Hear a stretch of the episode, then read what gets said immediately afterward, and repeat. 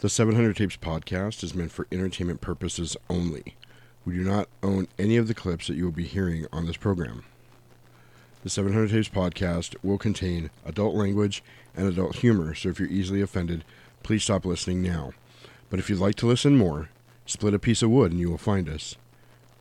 Turn over a stone and we'll be there. There you go. Oh man, my hands are bleeding. In 2019, Jasperino purchased 700 tapes at a yard sale for $35. He promptly moved them to a safe house deep in the outlands of the Arizona desert. If you're into nostalgia, and if you like VHS, and if you can find them, maybe you can listen to the 700 Tapes podcast.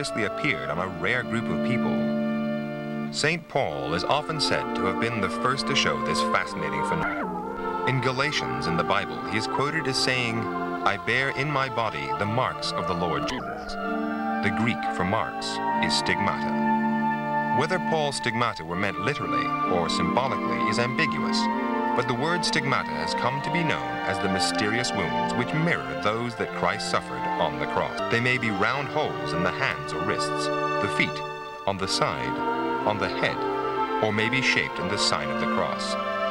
A stigmatist may exhibit some or all of these. Who are the stigmatists? And what is the nature of their strange markings? How come you get a social worker? I'm the one with stigmata. By the power of Jesus Christ, I command you, come out of her body now and for always. Spirit of hate, in the name of Jesus Christ, I command you, come out of her body now and for always. In the name of Jesus Christ, I Se command l'uomo cieco, i tuoi occhi sono aperti, ma non vedi niente. protection. Tower of strength to her, O Lord. Why do you persecute me?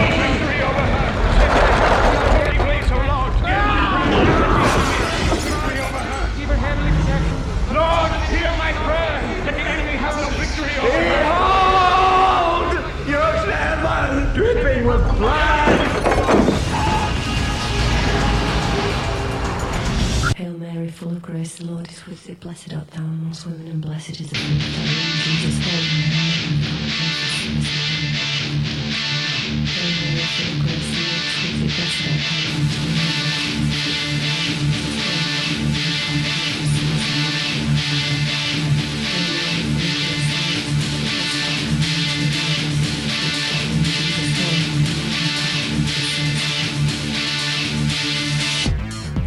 and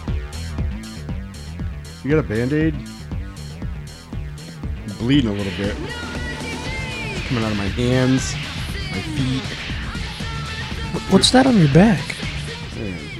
Did that, oh, that cuts. looks like it. That looks like it hurt- hurts. stings. It's a little uncomfortable. Sheesh. blood dripping in my eyes. I don't know what's going on, man. But uh Oh what's up, freaks and weirdos? Jasperino, that's reverberating good too. Right, it, it was. It's the spring. That, I'm not gonna lie, that scared me. Yeah, that scared me too. I'm sorry, guys, that we're making fun of stigmata. What's up, freaks and weirdos? Stigmata Jasperino here with Bloody Roman Alvarado, the man, the myth, the legacy himself. How you doing, brother? Woo! Nice. Doing pretty well on yourself. You know what? It wasn't for these wounds, I think I'd be all right. Welcome to the 700 Tapes podcast, an all VHS review podcast where everything we do is based on the VHS, watched on our VCR right underneath my monitor here in front of me. You know, any kind of video on demand, Voodoo, Hoodoo, you do, Netflix, what's that other thing? Uh, Disney Plus, Yep. HBO Mizax. Mm-hmm. We definitely don't watch the movie on Voodoo. Because, you know, the voodoo that you do. Anywho, this week we are going to be reviewing Stigmata, in case you hadn't noticed. We're actually a week late on this because I did this because I wanted to do it for Easter. Mhm. But um, we didn't do it because, uh, you know, if you listen to this podcast and you're a fan and, you like to listen to us, first off, we appreciate it. We love you to death. Damn right. But if you're a regular listener, you know we are, uh, what's the word? As, uh, not inconvenient, um, inconsistent. we are as inconsistent as fuck. AF, if you will. Fuck. But It's that's always a good worth it. thing because, yeah, I will not rush this content, and neither will Roman. So if we're not feeling it or something's going on where we're going to have to rush over here and throw something together, we will, simply will not do it. Nope. Because we want to give you guys Quality. quality. Mm-hmm. Quality over quantity. Damn right. That's what I say. Damn right. And if we got to do this a week late, which furthermore fucks up next week's podcast being a week late, because well. the timing on that's going to be fucked up too, and I'll tell you why in a little bit. Oh, but shit. yeah, there you go. That's what we're going to do because you know why? Because we're all about entertaining you correctly. Authenticity. And if I ain't feeling it, you know what? If Axl Rose can go on stage three hours late till he feels it, we could do that same thing. Whew. Welcome to the jungle, baby. You're gonna die. Damn right. Right. Anyway, Stigmata is the movie today. I don't want to linger too much because I got a lot to talk about, and I don't want it to be a four-hour podcast, and it will if, if uh, we don't if we dawdle too much here. Woo. I just want to say this movie changed my life. This can be a very personal episode for me. You guys are going to learn a lot of personal information about me, and uh, it's very near and dear to my heart and my religious beliefs. And um, if you are Catholic or very religious in any way cont- pertaining to Jesus or Christianity, it is not our intent to offend you in this episode, but we're going to put your faith to the test today. Let's just say that. I don't know. I just randomly wanted to do that. That was cool. breaking the law, breaking the law. Oh shit. um, a couple things I do want to talk about real quick. First, I want to give a big up shout out to DMX. We lost him this week. Mm-hmm. Um, I'm not going to talk too much about it because Roman and I already talked about it. We both feel kind of the same way, and we, we don't we don't want to sound like assholes. Right. But um, Shit. He went out doing what he wanted to do. yeah, unfortunately, because what he wanted to do was a lot of drugs. No, So, no, no. Look, uh, is that? It's unfortunate for us, but fortunate for him. Maybe I don't know. maybe yeah. You got to do- his last look. couple of years were not quality. I mean, let's And look, I don't know. His quality of life is for him to decide. Right, so, right. understanding that, look, he did his thing. He left his mark on the world, Hell yeah. and you know, Made some good music. Damn right. awesome, dude. It's dark and hell is hot. mm-hmm. blood of my blood, flesh of my Fuck, flesh, man. Those those two albums right there. and they're they're within the same calendar year. Right. It's crazy. Oh, that was what was that? Ninety nine. if I'm not, mis- I think it was '98. Oh because what happened is, um, he was actually it was actually a bet he couldn't do another full CD dude. within the same calendar Right. year. He got a million dollars just to do that. Like, damn. Both amazing, Oh yeah, amazing albums. it's almost like how um, Halloween was Halloween one and two. Right, they had to break it in half. It's almost like how they they just did those two because he was like, look, I already had songs recorded, so it is that same that same feel, you know, with both of the CDs, but different. right. Mm-hmm. So yeah, big uh, shout out to DMX. Definitely. R.I.P. My brother. Thanks for the great music. Right? And you can uh, stop, drop, shut down, open up shop in the sky. Yeah. I don't know why they always think people do what they did here in the sky when they die. Huh? Like, you know, the guy was like, uh, let's say he was an electrician. And they're like, Mhm. well, now he's fixing wiring and lighting in the, In the sky. Why? why would you think? He would And be how- working. How much does that? Yeah, that would suck. Like, you know, you get to heaven, you're like, woohoo, I finally made it. I was good all my life. I didn't do any bad. What the fuck? Why are you Here's handing me your- a tool belt? Here's your tool belt. What do you mean the lights are flickering over in, uh, I don't know, the paradise part? I don't know. You're like, oh no. God's kitchen. So that outlet keeps blowing out his toaster, and he's got to go fix it. You're like, damn it. Man. I And what was- if you didn't really like what you did? Thought You were my just work good here at it? was done. right. What happened? Hitting that big. Oh, good ye and faithful servant. What if you're a fucking plumber? Oh my gosh, my crack Dude. has to be up. My crack has to be out up here too. What? Buddha Buddha just What? took a huge shit and overflowed the toilet over here. We're gonna need you to come plunge that out. please. You're like, oh man, What about us, man? Like damn. St. Peter needs some stickers for the front of his little book there that he Right. opens up. Gonna go wrap a car. Right, you wrap his. Jesus needs his Escalade wrapped. oh man. oh Jesus! Oh, no pun intended. No pun intended. Happy belated Easter, by the way, everybody. East Star. Ostara, if you There, will. there we go. Um, I hope you guys were good pagans and hunted some eggs and, had some bunnies around and things like that. Fertility. Yo, Mm. yeah, you didn't even know. Mhm. Y'all didn't even know. Humping bunnies and whatnots. All right. So what I did this week was, have you seen Godzilla versus Kong yet? Of course. Oh, that's right. You went and saw it went- before I did. Yep, I saw it on a Wednesday. So I watched it on HBO Max, Mhm. and then last night, Ro and I went and saw it at IMAX. Nice. Because I had to see it on the big screen Nice. with the sound and everything. Oh my god! Nice. And let me tell you, it was worth it. Oh yeah, for sure. Absolutely worth every For sure. dollar I spent to go see For it at sure. IMAX. Because holy shit! For sure. There, there, that part where okay, I don't want. I'm no spoilers. We're not giving any spoilers. There's a couple of big close-ups though of Godzilla's face, Mhm. and on those couple of parts, it filled the entire screen, and it was so big, like you really felt You're looking at Godzilla. Godzilla was physically, and you were like, "Holy, Holy shit!" shit. Yeah, Mhm. and with the bass sound and when Yeah. got oh my god, it was like awesome. how they, how the movie is covered. Yes, You know, like is is dope. Uh, just like I don't want to ruin it because No, it's yeah, we definitely. gotta not do any spoilers, But- on this one, I was not expecting what happened. right? I knew something. You know, I knew they were gonna like join forces. Right. So here's what happened. I was not expecting. Jeff told me when you guys Mhm. went and saw it because Roman and Jeff went, uh, the other guy at the shop Mhm. went and saw it on Wednesday when it came out. When I came in on Friday, Mhm. Jeff said, "You're gonna figure this movie out early on." Right. And I did. He goes, he goes, "I know you. I know what you're into. You're gonna figure this." And I did. And when I saw certain parts, I was like, "Holy shit, this is really gonna happen!" And it happened. Right. So that was pretty cool. I wasn't expecting. You know the. The unveil. Right. Uh, I that's was. what. I totally was. That's what kind of caught me. I was like, oh, I And knew. I'll tell I- you why later because we didn't talk about this yet. No, not at you all. and I have not talked about this movie yet. Not so at all. Pretty excited. Um, go see it. Uh, Yes. Watch it on HBO Max, but I would highly recommend, even if you watch it on HBO Max, go see it on the big screen because it is a totally different movie on the big screen.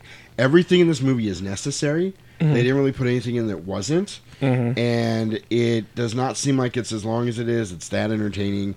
And I can't believe anybody has said that because I have heard people say they didn't like it, what? and I can't believe anybody could say that about this movie.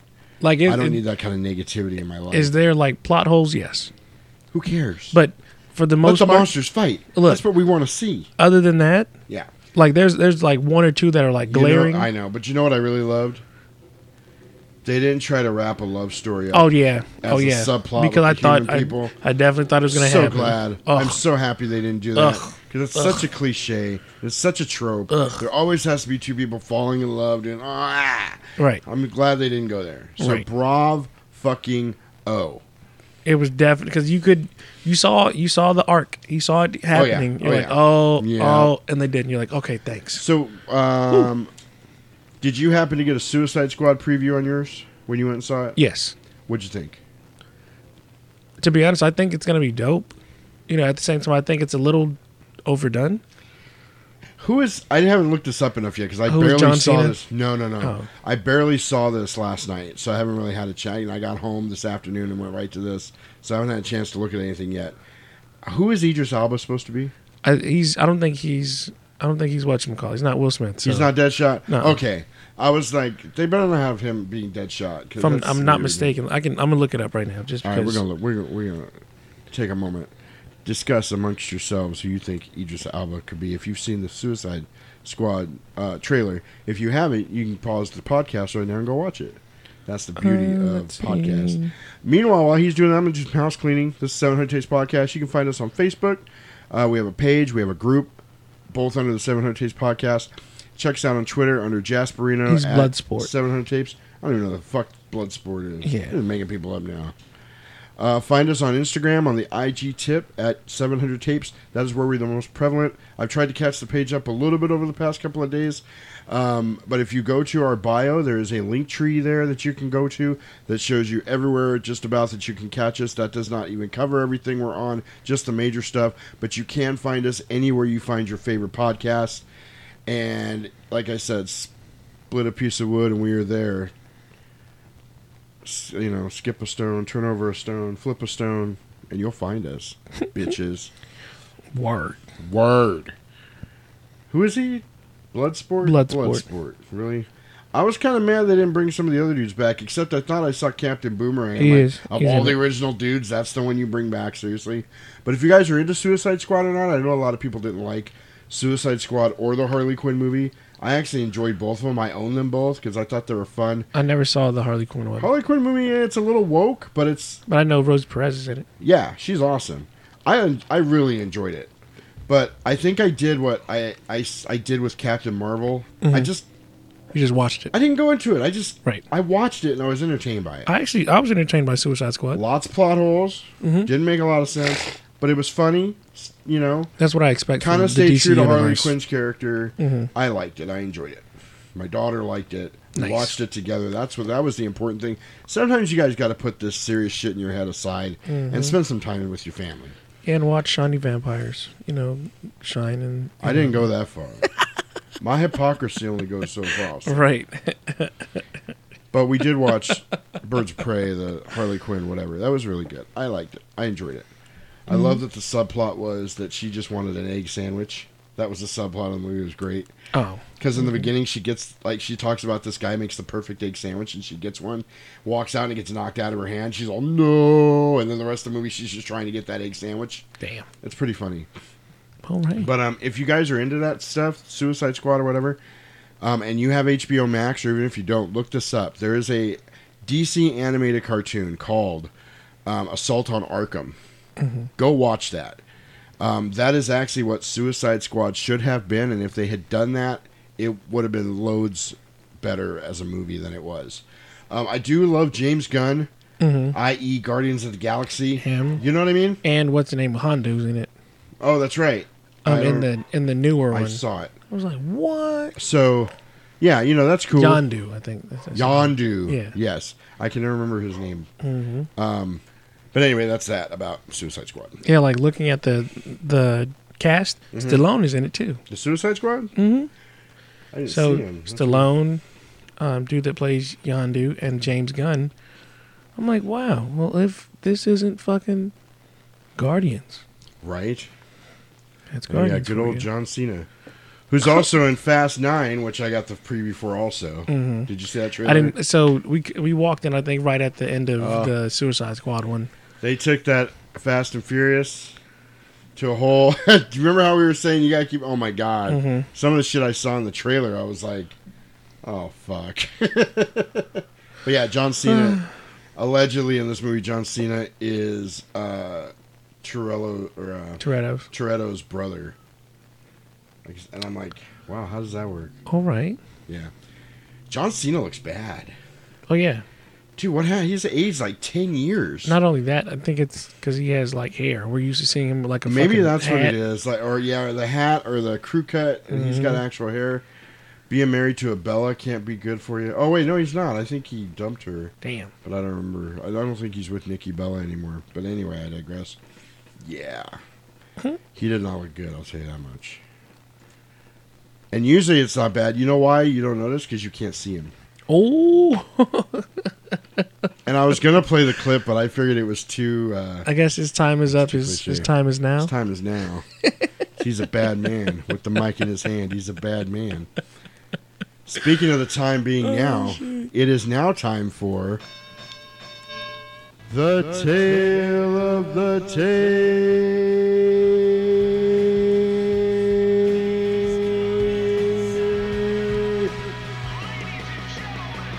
in which I will be reading the back of the VHS tape for Stigmata, a first-rate thriller with a top-notch cast. What Radio? Or WBAT Radio, I guess. A lost soul has just received the wounds of Christ and a shocking message that will alter history. Patricia Arquette, Gabriel Byrne, and Jonathan Pryce star in a chilling original thriller with probingly provocative ideas. Frankie Page, Arquette, is a bold, free spirit with no cares, no worries, and absolutely no faith in God. All that changes when she suddenly begins to suffer the stigmata, living wounds of the crucified Christ.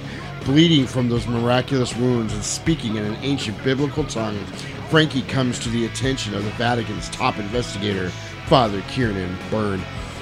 But when a corrupt church official, Cardinal Houseman Pryce, discovers that Frankie is actually channeling an extraordinary and earth shattering message that could destroy the church, he's convinced that she and the force possessing her must be silenced.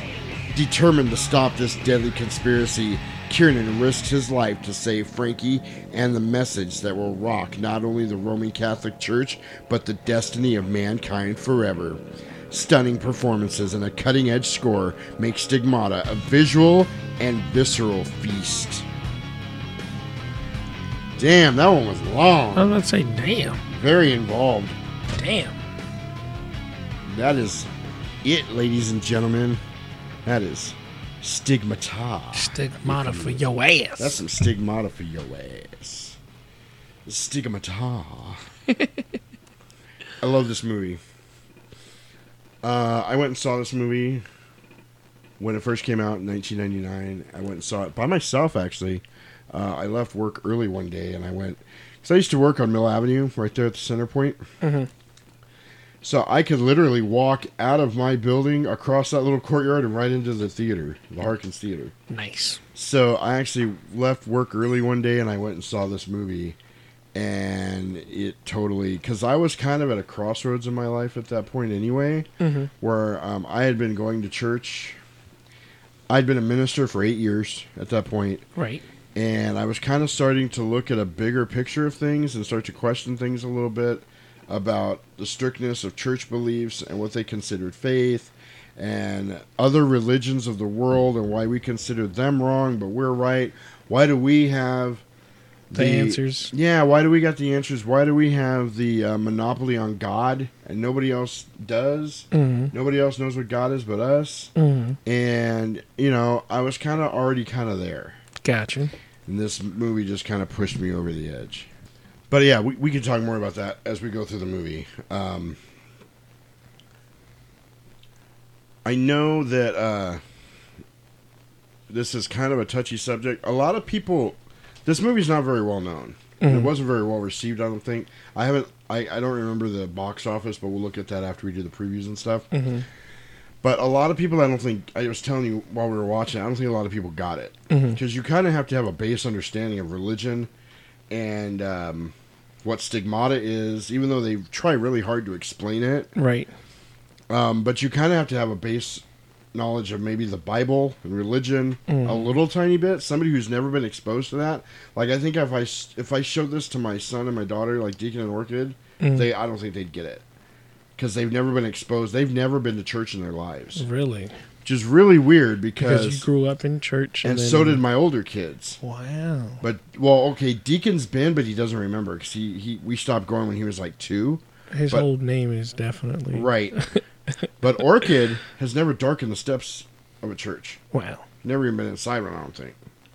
So yeah, it's crazy how the way you raise your kids changes. Mhm. You know what I mean? But they don't know and I purposely done that. They don't know anything about religion. Mhm. So when they stumble upon something, they can look at it critically and decide if that's something they want to believe or not. And not be biased. because all my life, when I started doing this, my family thought I had just gone off the deep end, was like the most evil person on the planet. Because I was telling them, they were like, "You gotta drive that word of God into your kids," and I'm like, "I'm not gonna do that. Mhm. I want them to do because that's where I was in my life. I was 30 years old, saying to myself, well, I wasn't 30 in 1999, but I was when I made my big switch. I was 30, but I got to the point where I was like, do I really believe this, or do I believe this because all my life I've been told to believe it? Mhm. Which is it? Because Right. I don't want to get to the end of my life because you know the Bible says, here we go. Here we go. Because I know my Bible. Mhm.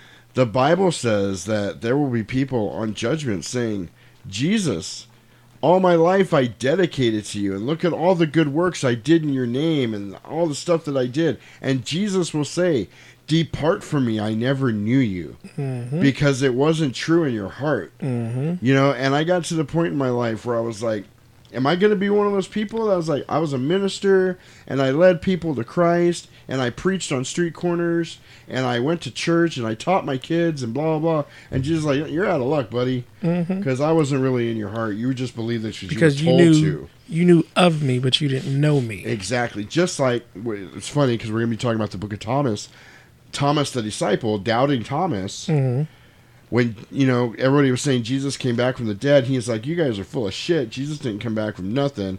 And then Jesus showed up, and he had the nail scars in his wrist, and he told him, "Put your hands in them. hmm You know, feel the the wound in my side where they stuck me with the spear."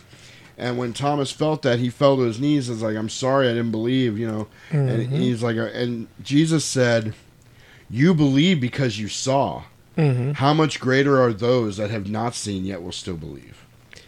You know, you know, that's, straight out the Bible too. faith, not sight. Right, walk by faith, not by sight. Exactly. Mm-hmm. So I was at that point. Do I believe this because I was told to believe it, or do I really, really believe this? Mm-hmm. And I wasn't going to do that to my kids. Makes sense. Because if you drive that into your kids, yeah, they're going to do it. Mhm. But do they really believe it? hmm And are you really doing them a favor by doing that then? Like me and you, me and you have talked, you know, many of times. Um, but like you said, your your big thing is thirty. For Right. me, I was nineteen. My, you know, and I say this with you know air quotes, my come to Jesus moment. Right. I was 19. But, you know, from year one all the way up to, you know, year 19, it was all about what I knew, Yep. I knew of, but I didn't have a personal relationship. Right. There's a big difference, you know, from me knowing you, you know, and knowing of you. Oh, yeah, well, I know, you know, Jasper does a podcast and stuff like that. You know, I can know little things about you Right. because of the people that are around you. Yep. But actually physically knowing the person that you are is something totally different. Right. Absolutely. So yes, I I, I understand completely. See, that's basically what this movie is kind of about. Mhm. So a lot of people didn't get it. If you weren't really familiar with religion, maybe you didn't get it. And it was confusing because the studio really, if you watch the trailer, the studio pushed this movie as a horror movie, Mhm. a demon possession, exorcist type Mhm. horror movie, because they knew that would sell. Right? That would make people want to go see it. So it's not that. Nope. If you've watched this movie, you know what I'm talking about. If you haven't, I like that some of our listeners have told me they haven't seen a lot of these movies, but when they listen to us, they feel like they have. Mhm. Like they can see the movie in their head. I think that's kind of cool that we were able we're able to describe it like that. But um, You got to think we're you know they're they're listening with their Ovaltine and their you know decoder right decoder your rings. Ovaltine and your secret decoder ring. You know we're we're walking them through what is happening. Right. I think that's badass. Right, it is. It's really cool. Thank you guys. Um, speaking of the trailer, let's check it out and then we'll talk more about the movie. You know what I tried? What? Pristine. Hang on a second. Okay, I'm sorry. I stopped. I'm gonna start this over. There's a joke here between these two previews. Mhm. These two, and I just they're not previews. They're commercials. Between these two commercials before the preview, Mhm. there's an underlying joke. I just want to see if, if you guys get it. If you do, congratulations. You're a degenerate like me. If not, I'll talk about it afterwards. Here we go. You know what I tried? What? Pristine. Pristine? Feminine hygiene spray. Oh, that's right. How do you like it? I like it. I use it every morning now. Does it really do anything for you? Yeah. It lets you feel fresh and it lasts a long time. You think I'd like it? Gee, I don't see why not. Pristine Spray Mist or Soft New Pristine Spray Powder. They both last a long time. Daphne's desserts are so original. Look at her pie. Upside down. How clever.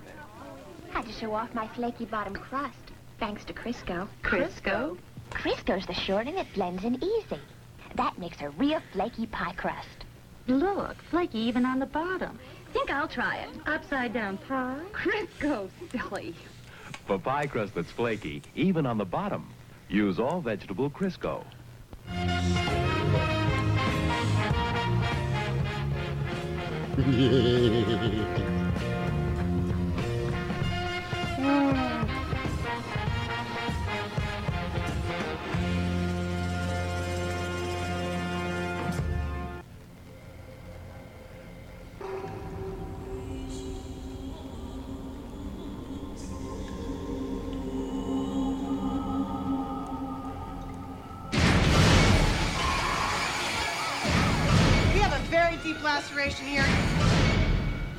Both are identical, the same size, same shape. You think I did this? What's happening in your life, Frankie?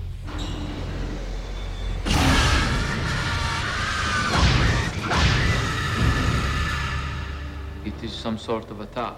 Wrists are bandaged. We're investigating this one.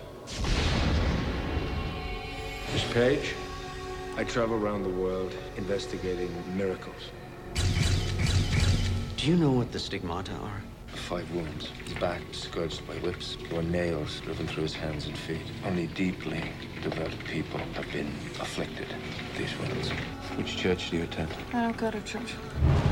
All stigmatics suffer the most intense demonic attacks.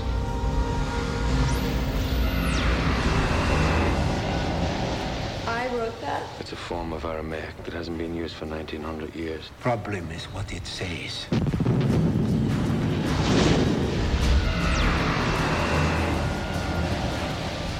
Was written entirely in the language of Jesus, written in the first person. There are some in the Vatican who believe that this could destroy the church.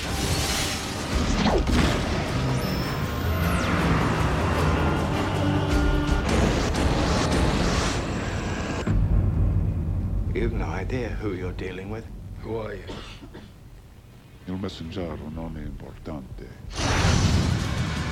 This is a warning. I can't escape this. You lied to me! You tried to silence her! If she receives another wound, she's going to die. Take me.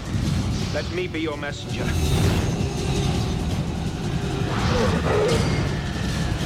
How's your faith these days, Father? How's your faith these days?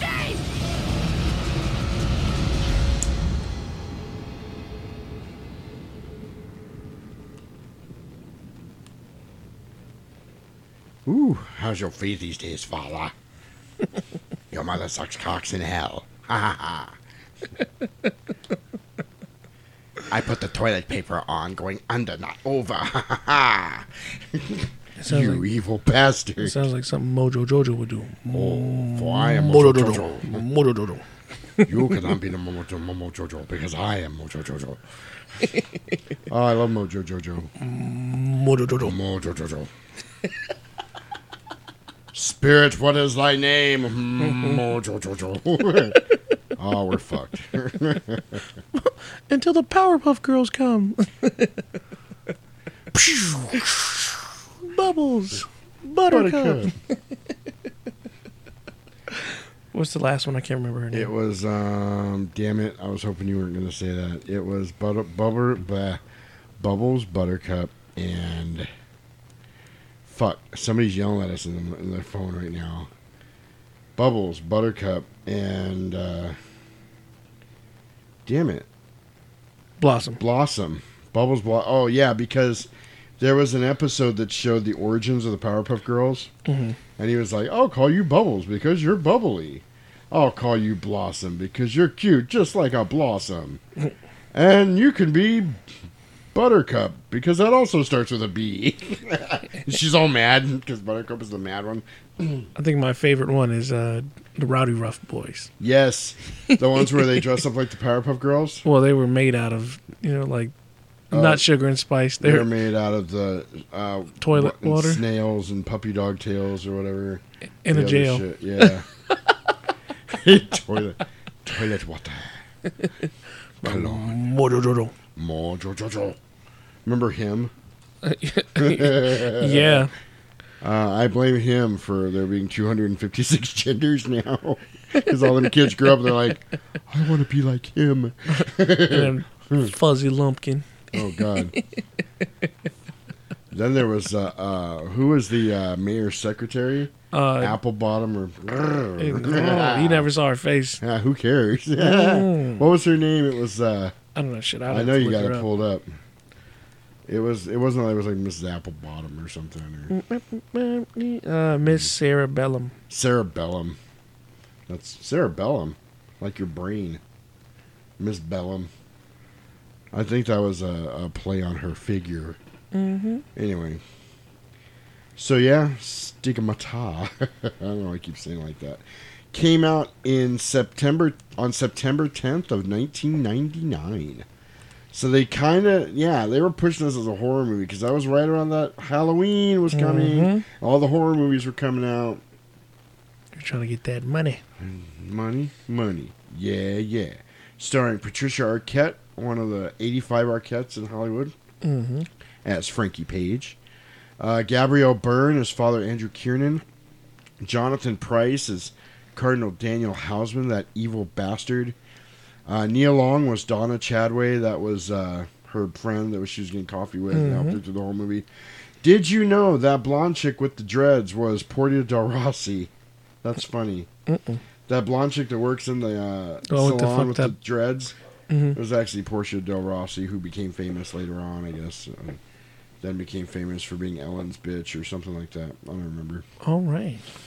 Anywho, um, this And movie. then uh, what's her name's dad was in it. Veronica Mars' dad. Oh yeah, that was uh, Enrico Colantoni. Yeah. Father Dario, that snitch ass little bitch.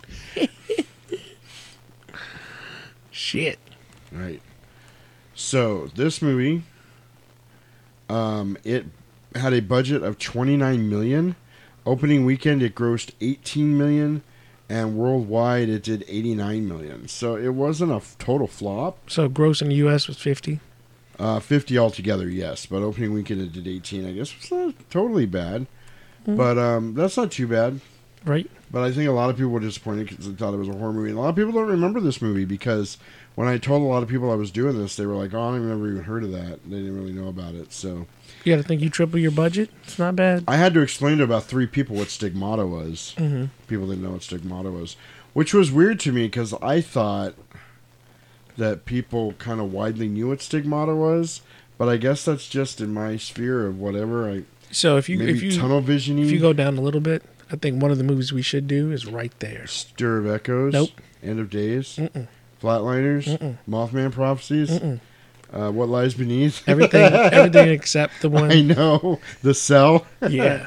I own all of these on VHS, by the way, and we are going not the Mothman. That one's boring, but I do have the rest of these on VHS, and we are going to cover them all eventually. So I've I've never seen the cell all the way through. Really? Oh man! But I know it is like a mind fuck. I remember I went and saw that in the did. theater too, and it's fucking crazy. I remember the the horse that Yeah, was it all was all chopped sliced up. up. and then the little boy from.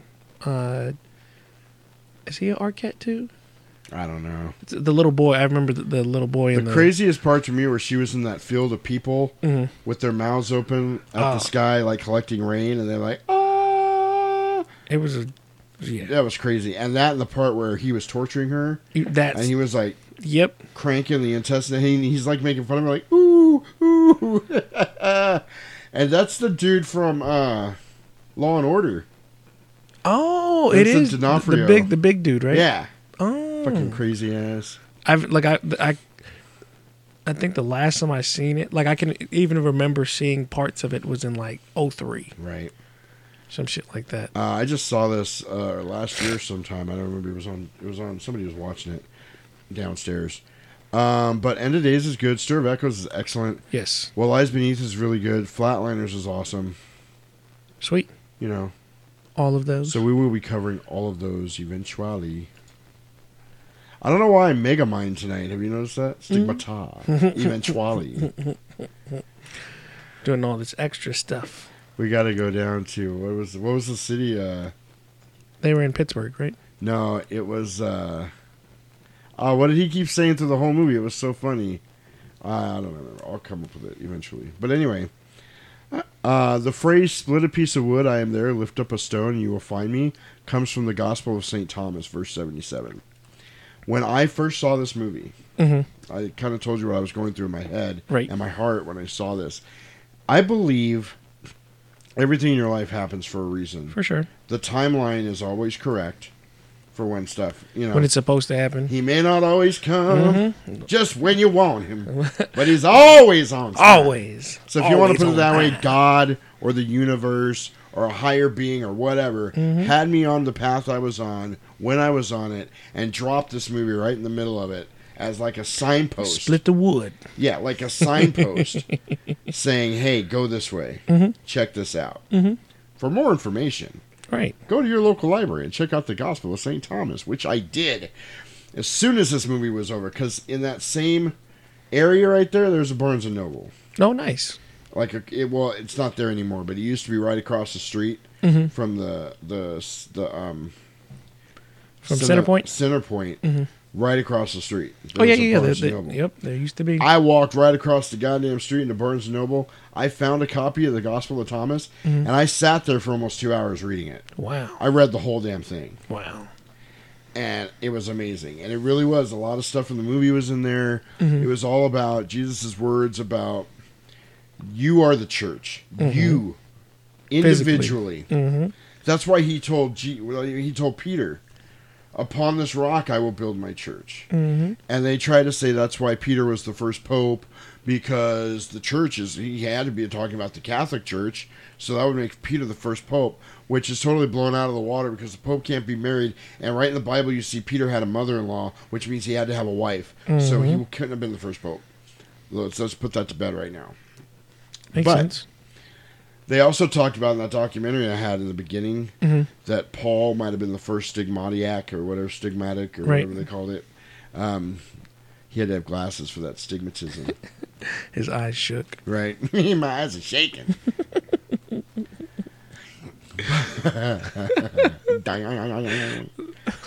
but um, I don't know. There's a whole thing about Peter and Paul that I won't go into. We don't have time. There's just too much.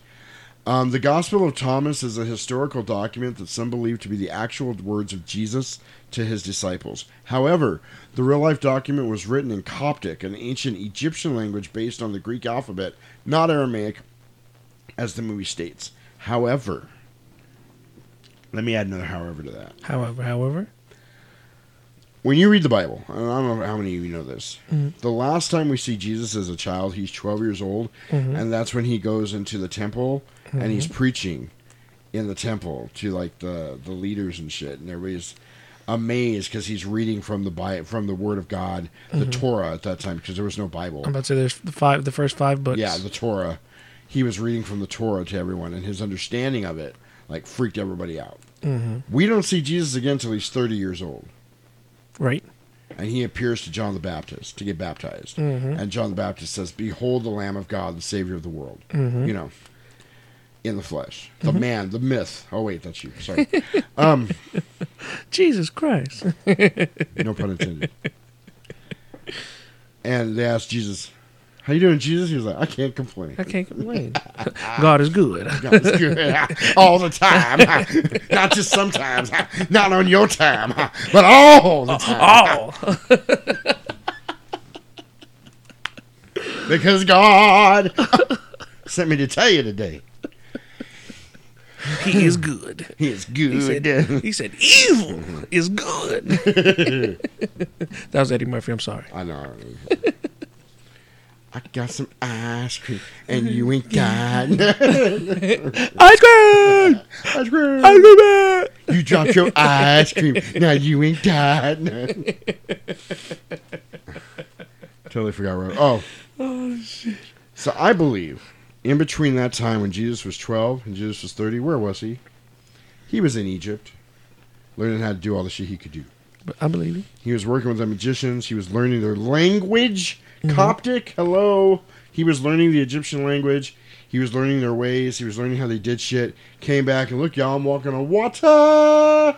Look, there's a lot of people that think that, uh, you know, Jesus in the, you know, the, let's say 18 year span because Uh-huh. he's 12. Yep, you know, yep, last time yep, we see him. yep. So you know, then, um, they think that he was across the world. He was. and he was showing people himself true to them to Egypt, what what they can see. India, you know, so that's how you get all these Yeah. different beliefs that You almost lead to the same stairway. Right.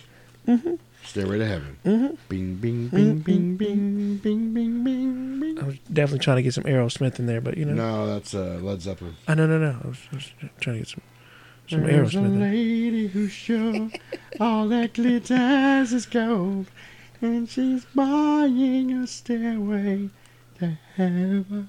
Oh, Anyway, play that backwards. See what you get. it's crazy that there's a stairway to heaven, but there's a highway to hell. Well, yeah. Woo! Broad is the way, Mhm. and wide is the gate. Mm-hmm. Ha ha. Ha. But the road to heaven is narrow, Mm. and hard is the way. Mm. So, you know, you got to work for it. Mhm. It's easy. It's evil. I'm on It's a good. highway to hell. Don't stop me. Hell yeah. He- oh, no pun intended. Heaven, yeah. Oh yeah, yeah, yeah. Yeah, yeah. Yeah, yeah, yeah, yeah. So anyway, I believe Jesus was learning shit Mhm. while he was abroad. And he brought it all back. He brought it around town, you. Around town. That's how I knew how to do shit. Anyway, uh, Patricia Arquette's character is named Frankie, short for Francis. Similar to the name of Saint Francis, who we were told by Gabriel Byrne's character was the first to receive the stigmata. Mm. Uh, when Father Kiernan comes to the Vatican office to get his new assignment, audience can hear a bit of Italian speaking in the back between Cardinal Daniel Houseman and that snitchy priest. And the translation of what they're saying is, rest assured none of this will ever leave this room. Hmm. Talking about the shit that Kiernan's going to bring in about the crying statue and shit. Right. Uh, the Aramaic Frankie writes on the wall is actually ancient Hebrew because Rupert Wainwright thought it looked more intriguing. Nice. Um, during the final scene in the garden, the statue in the background is of Saint Francis the Assisi, Assisi, the first person to bear the marks of the stigmata in history, who is mentioned by Andrew Kiernan when he meets Frankie by the first time.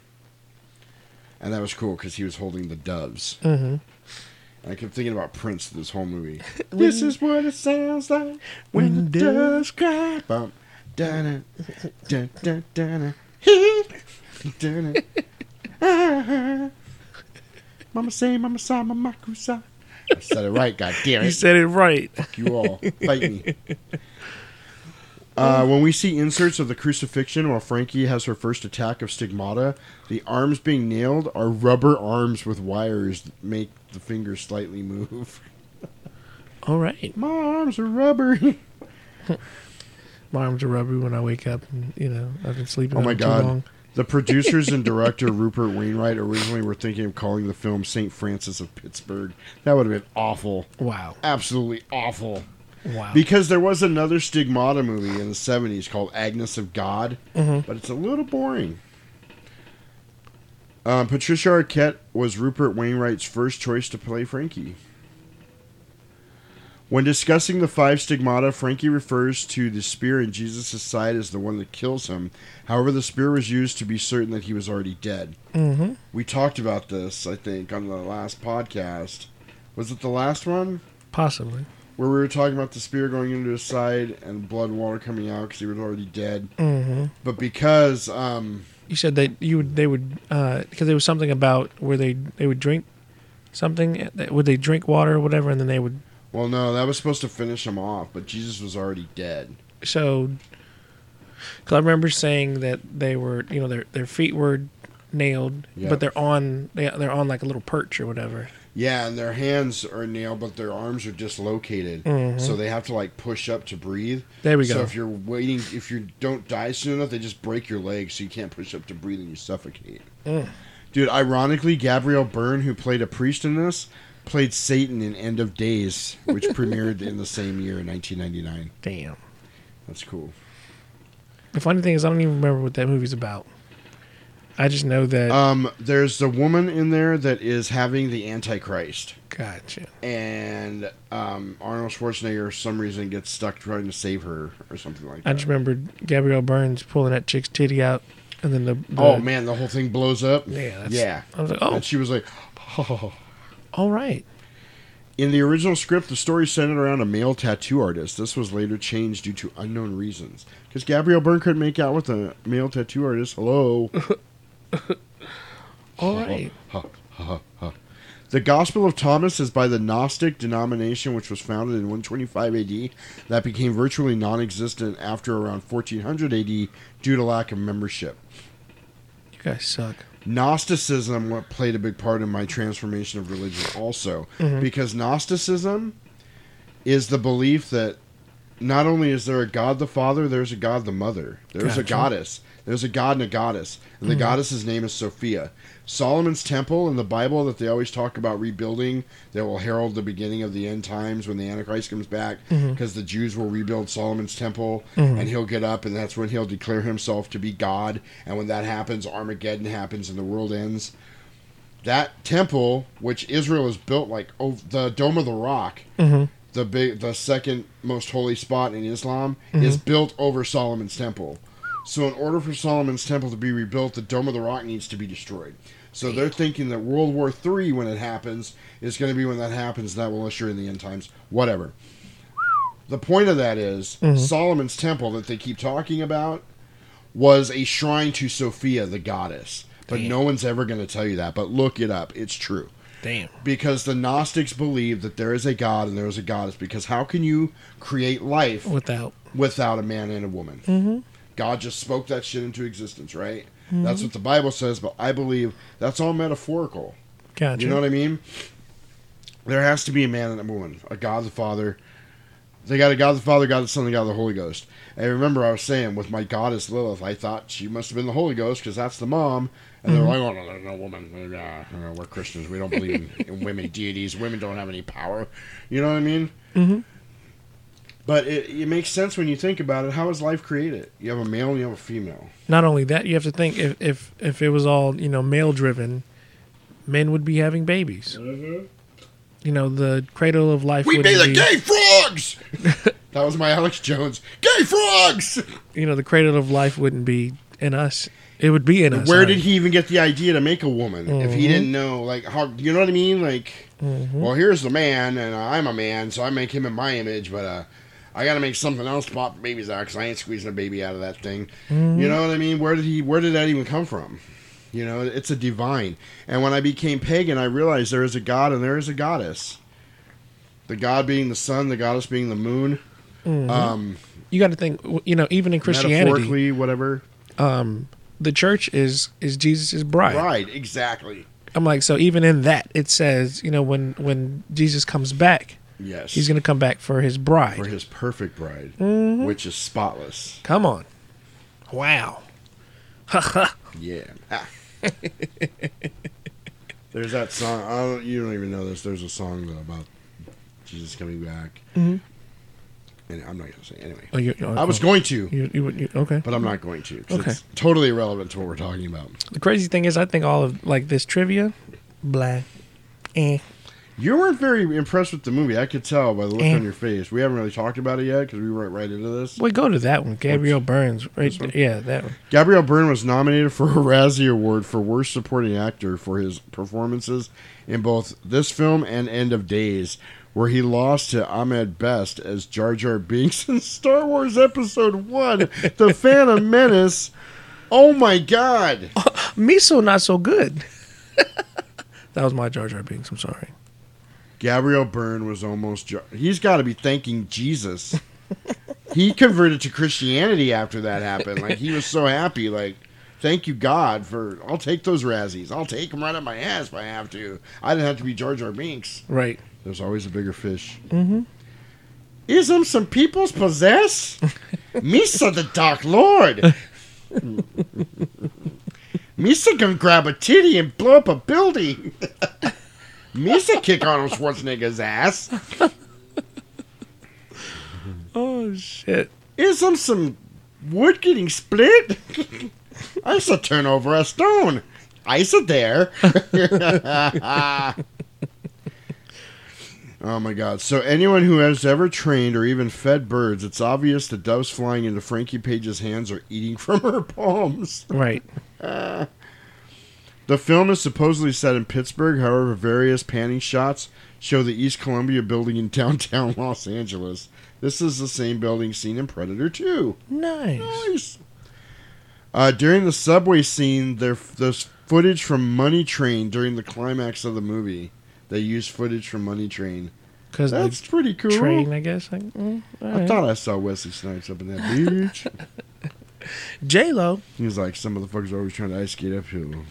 All right, so we're gonna ditch that trivia. I think now. I think we're done with it since uh, you disparaged it. Boo. Since you, uh, what's it?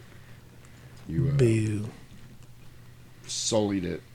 Just kidding. Don't you sully my name. So let's get into the movie here. The previews we had on this tape were kind of weird. Right.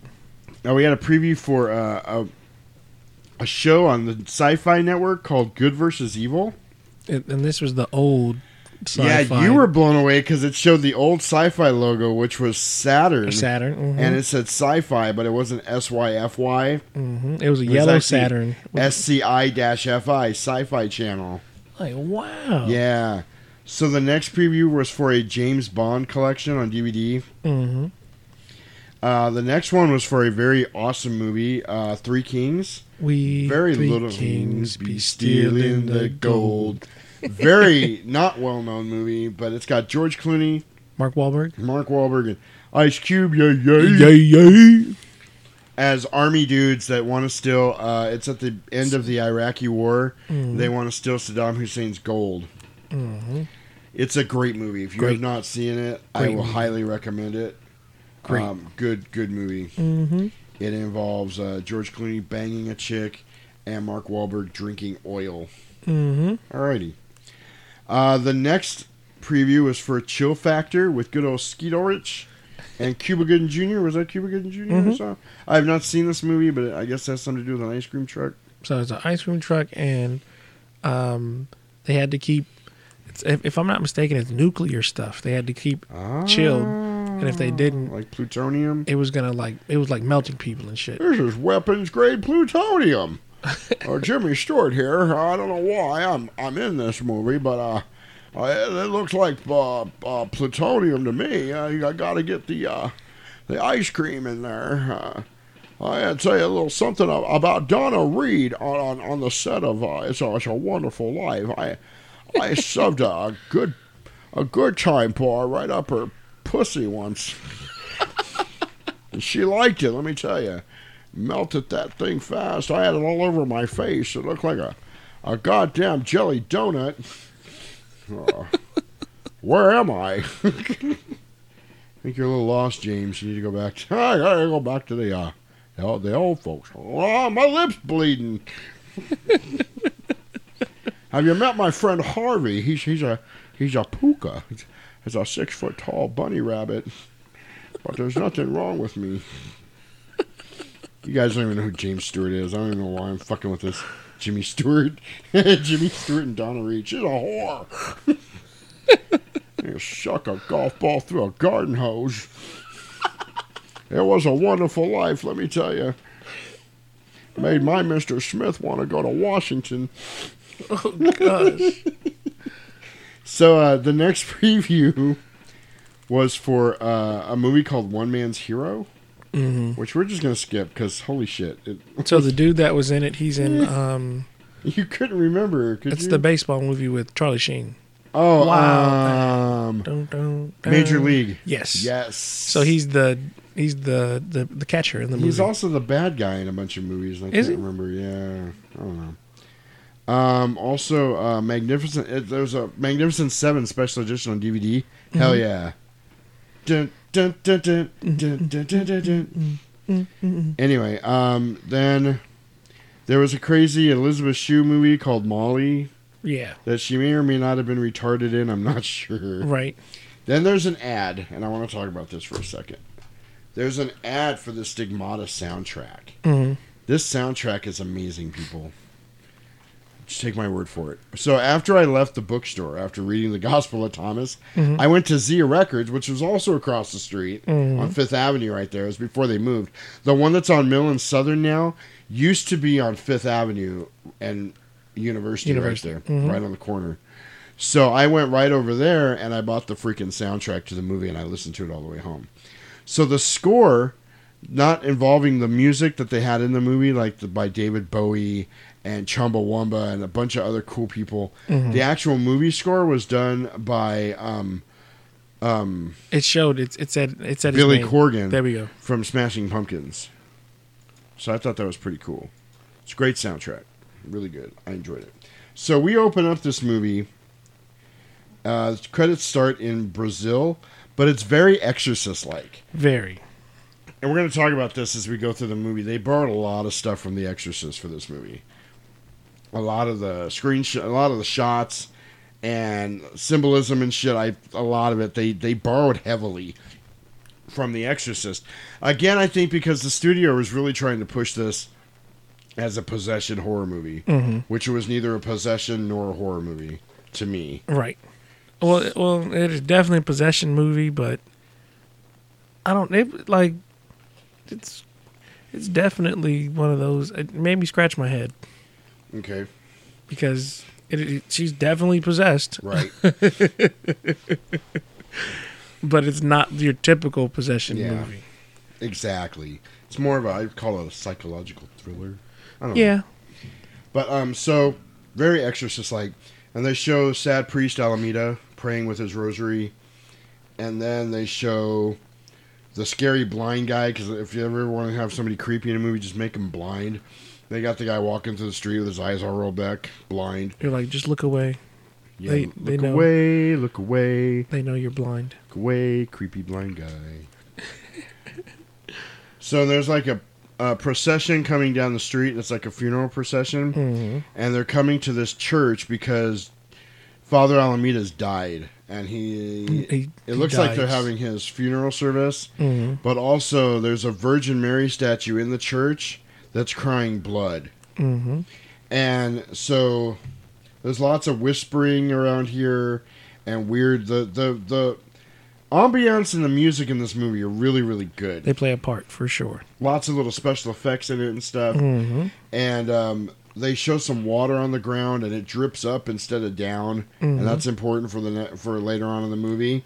And then there's a bunch of doves in the church on the statue and then they all fly away and the candles go out and then they come back on they come back up and uh, father Alameida comes in and that's when the doves fly away because he starts to take a picture of the statue crying blood and then they tell him that the statue started crying the day died. father Alameida died and that's when all the doves showed up too Mm-hmm. So that in itself is creepy And then someone says, "Is that not is that not is that not enough for you to believe or something like right that?" right because he's taking like samples Mm. and everybody's like crossing themselves because he's being disrespectful to the crying virgin mary and um so a kid comes by and he steals the rosary from father Alameida's dead hands Mhm. which really piss off charlton heston wah, wah, wah, wah. And which was really weird because earlier in his life, Father Alameida had said, You can have my rosary when you take it from my cold, dead hands. so the kid steals the rosary and he runs to the street and he sells it to this lady. And you find out later that this lady is Frankie's mom. Now, you don't know who Frankie is yet because you haven't been introduced to her. Mm-hmm. So after she buys it, Father Alameida does some more stuff in the church, and then we go into the Chumbawamba credits, which is really the start credits of the movie. The Hail Mary, full of grace, blessed art thou amongst women. Pretty much the music you heard at the beginning of the episode. That's the music, Mm-hmm. which is freaking amazing. It's the Right. first album. It's the first song on the soundtrack. It's so good. Anyway, um, the credits start rolling, and we're having a montage of Frankie's life. Frankie is Patricia Arquette. She's cutting hair at work. She's a hairdresser, and then she's partying, and they show a package arriving at her house, and then she's partying some more and doing shots with her friends, and there's a douchey guy there, and if you notice, this douchey guy is the same douchey guy from Starship Troopers Oh yeah, it, it that definitely gets his brain sucked out by the vagina bug at the end. Remember, they were all mad at that bug because it looked like a giant vagina, Mm. and then it sucks his brain out. anyway, and then um, Frankie takes her her fuck buddy home, her friend with benefits. Because he's like, "Look, I got to go to work in the morning." She's like, "Oh, you're not gonna work "You're me? too tired to come home with me." He's like, "I didn't fucking say that, bitch. Let's go." Fuck work." right?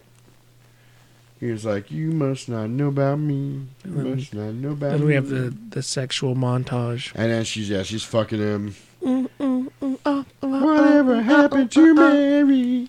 Yeah, right, for sure. So then um it goes to the next day and it's silent. She's laying in bed asleep and the dude's gone. She got his. And then Mhm. her phone starts ringing and she picks up her phone and it's her mom. She's like, "Hey, mom." Yeah, she's like, How'd you know it was me? And she's like, Mom, there's a thing called caller ID. And she's like, No, there's not. It's 1999. She's like, Oh, yeah, I forgot. And I'm on a landline. I could tell by the ring. anyway. She said you have a persistent You have ring. a persistent ring. 'cause you're a biatch. so she's asking her if she got the stuff she sent. She's like, "Oh yeah, I got the package yesterday, but I haven't opened it." She gets up and she's she's like, "I'm going to switch phones." So for those of you that are too young to realize this, again, it's weird. 1999. Wait, somebody called first. She Oh, she had to switch over the call. because she was on long distance. Call waiting, Mhm. and it was the dude, and she's like, "I wish you'd at least tell me when you leave. It makes me feel like a whore. Did you leave the two hundred dollars by the bed?" Just kidding. So she's like, "I had to go. I got my mom on the other line, long distance." Mm-hmm. So it used to be, remember uh, one eight hundred collect, Mhm. and then you could call like the eight hundred number to get better long distance rates. Mhm. Back in the day, before cell phones, when we had landlines, And payphones. yeah, calling somebody long distance was a big deal because it cost you extra money. It was like a dollar a minute. or Yeah, and you usually didn't want to talk to him very long, depending on where you were calling. And then there were certain carriers you could call that would like be your in between person to get you a better rate, Mhm. and just a lot of crazy shit. The other thing she does here, she goes, "Hang on, I have to switch phones." Because she was not on a cell phone, she had to put her one phone down Mhm. to go pick up the other one in the kitchen. Mhm. And that one in the kitchen had like the Napoleon Dynamite long ass cord. six to eight foot cord on it so she could walk around. And she's opening up the package and she's like, "Oh, there's some postcards and a little hat and a used condom." And her mom's like, "I didn't mean to leave that in there, honey. I'm sorry, but oh boy, that guy was good." anyway, that wasn't her mom. Was not Aunt. Mm-mm. Whatever. Um. So then she's like, "Oh, a necklace." She goes, "Actually, it's a rosary." She's like, "Oh, rosary," and then she kind of throws it all down, like, "Who the fuck cares?" Trinkets. And then she goes, "Oh, thanks for calling, mom. I gotta go." And then she's got some tea, and she's about to drink some tea, and she's like, "Oh, I don't feel so good." and she runs some pukes. And then right then, Roman was like, "Oh, she pregnant." Like, oh, Virgin Mary. Virgin, the Virgin, Virgin like a Mary. virgin, for touch for the very first time. That's my rendition. Oh, you haven't seen Reservoir Dogs, huh? No. Uh, well, not all the way. Uh, did you see Quentin Tarantino does a whole monologue about like a virgin, but I'm not gonna go into it. But it's hilarious. If you know what I'm talking about, you think it's funny. Anyway, so um, now she's at the coffee shop with her friend. What was her friend's name? Donna. Nia Long. Yeah. What was her name in the movie though? Was it Donna? Was it was it Donna Reed? Donna. It was Donna. Her name's Donna Chadway. It's not Don. Uh, uh, Don Donna Reed. Not to be confused with that whore Donna Reed. so um, we're gonna get sued by Donna Reed's family. Watch. So now they're, uh, she's talking to her friend Donna, and she's like, "I puked this morning because I smelled tea." And she was like, "Ooh, are you late?" She's like, "About a week." She's like, week. "Oh fuck." Time to get some morning after pills. Mm, mm, I already slipped one in your coffee because I'm a good friend. yeah, she's like, don't worry about it. You got options. She's like, let's not talk about this. Let's just go to work because we're late and stuff. Said, bitch, we're always late. Yeah. So now um, we're back at the Vatican City, and uh, Gabriel Byrne, Andrew Kiernan is walking by. Let's can we just say, Father Kiernan and Father Karras sound very very similar. Mhm. Father Karras being the younger priest from The Exorcist. Father Kiernan, bing ding ding ding ding. But he's walking by some dirty Italian whores Mhm. who are propositioning him for sex, and he shows them his collar, and they're like, "It's okay, We're giving you the Vatican discount." and then, uh, so then he reports to uh, Daniel. the Is it main Daniel? priest guy, Mr. Father Houseman. Is it his name? Because he keeps. Because Is I it didn't know he Daniel was even Houseman? the cardinal. Cardinal Daniel Houseman. So he's actually. So that guy's from Game of Thrones. So, oh, he is. I kept trying to figure that out. I promise you. He's the dad. The- Uh, I- Fuck. shit. Either that or he's a priest in it. Click on him real quick. He's that priest dude that started the cult. That shame. Mm-hmm. Yes. Shame. There we go. Oh my God, you're right. Because I was like, no, I think he's a priest. Cardinal Daniel Houseman. I was like, was he a running back? Is he a safety? Uh, Oh, yeah, that definitely sounds like yeah, a football name. a cardinal because he's a cardinal. he's a running back. Is safety even a football position? Yeah, yeah. Is it okay? Uh-huh. Good. He's a Look at you. kicker. He's Mhm. probably a kicker. Because he's in Rome, so I, wide I- receiver. Oh. he's he's a wide receiver because he's a priest. he wanted to make the altar boy the wide receiver. You mean you mean he's an ass back? Oh, your mom was so dumb. Somebody said quarterback. She thought she was getting change.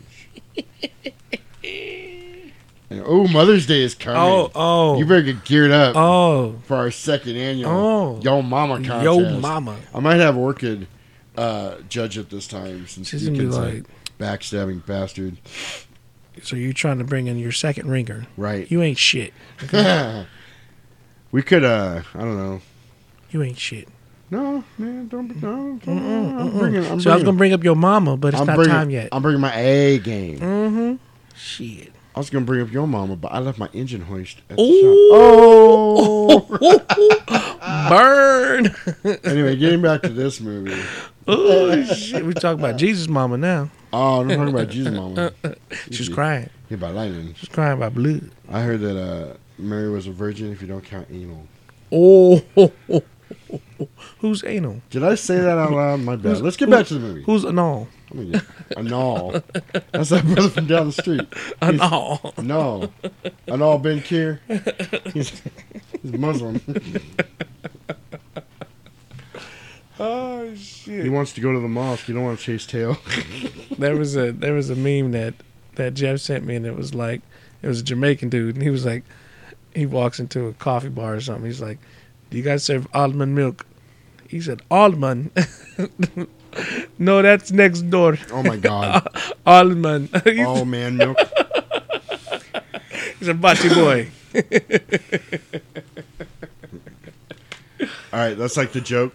There was a dude that his girlfriend's name was Wendy, Mhm. so he got a tattooed around his dick. So on the top, all you saw was the Y or the W and the Y, but it said Wendy, Mhm. and he was all proud of it. And he went to Jamaica one day, one year, in front of vacation. He's taking a piss in a bar, and a Jamaican dude walks up next to him and starts taking a piss. And he looks over on the top of his dick. He sees a W and a Y, and he goes, "Oh, cool! Your girl's name is Wendy too." He goes, "No, it says Welcome to Jamaica. Have a nice day." You're funny. Woo! Anyway, so he reports to uh, Father Houseman about the bleeding statue, the crying statue, and he, says he thinks it's real.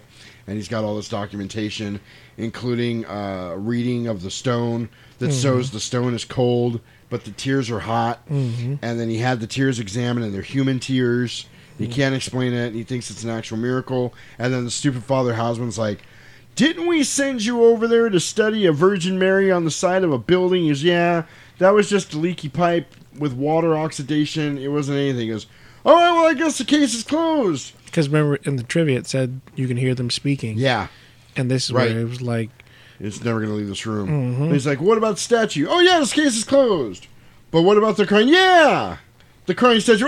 Okay, have a nice day. But the bleeding, oh, you know what I mean? Just go out there and uh, we'll contact you. But what about the? Don't you have a mass to do or something, Father? but the bleeding, get lost. okay. So they're just gonna bury it. They're not gonna talk about it. So it seems like they really are just trying. They don't want any miracles at all. Like Mhm. they don't because want. because he says he he goes he feels you know kind of torn because he goes to see the miracle and then to debunk it. Debunk it, yeah. Mhm. And then uh, the father got really mad when he was like, "Where's the statue?" And he goes, "You didn't bring it back." He's like, "No, it's a symbol of hope. It's a symbol of The their cornerstone- faith. cornerstone of their faith." And he goes, "The church is the cornerstone of their faith. The So- church. They can't pay ten percent of their earnings to a statue. Are you insane?" because he was and he made a he made a, a a reference to that. He was like, I bet they made some money on it. You know, pretty much like Right. Oh, they were definitely making money yeah, on it. and we didn't get a cut. The church Mhm. is just like the government. Mhm. They only get mad if you're doing something if they're not getting a cut of it. Mhm. It's the They- fucking mob. They want it. I don't have a high opinion of modern like organized religion or the church. Mhm. I have about as high opinion of that as I do of our government. Mhm. Which, if you listen to this podcast, you know is very high.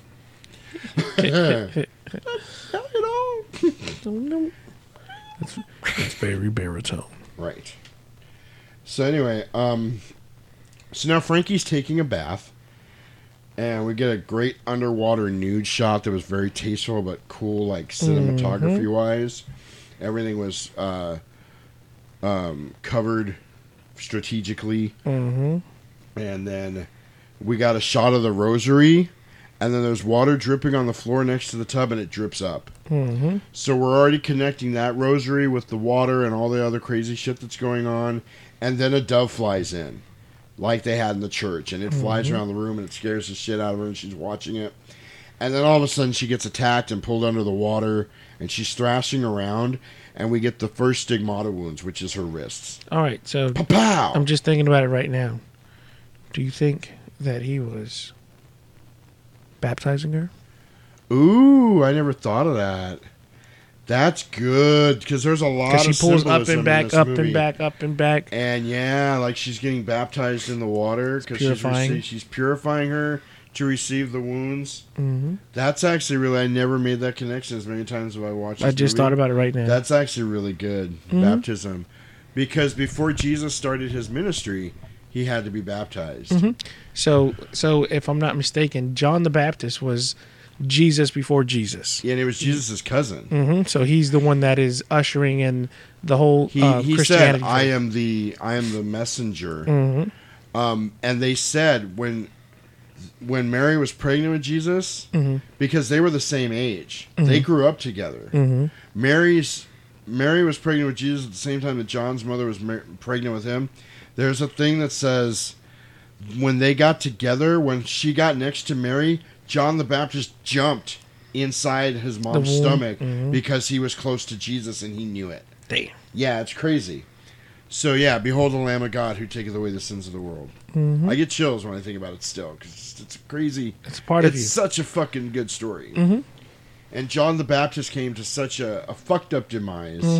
Because of somebody's pride. Yes, and his lust because he was lusting. Okay, so the story of John the Baptist. I think I don't know if I told this last time or not, but the story of John the Baptist was he was arrested Mhm. pretty much for no reason other than speaking about the coming of the Messiah, Mhm. which Herod took as him speaking out against the government. So he Mhm. was arrested by Herod and thrown in jail.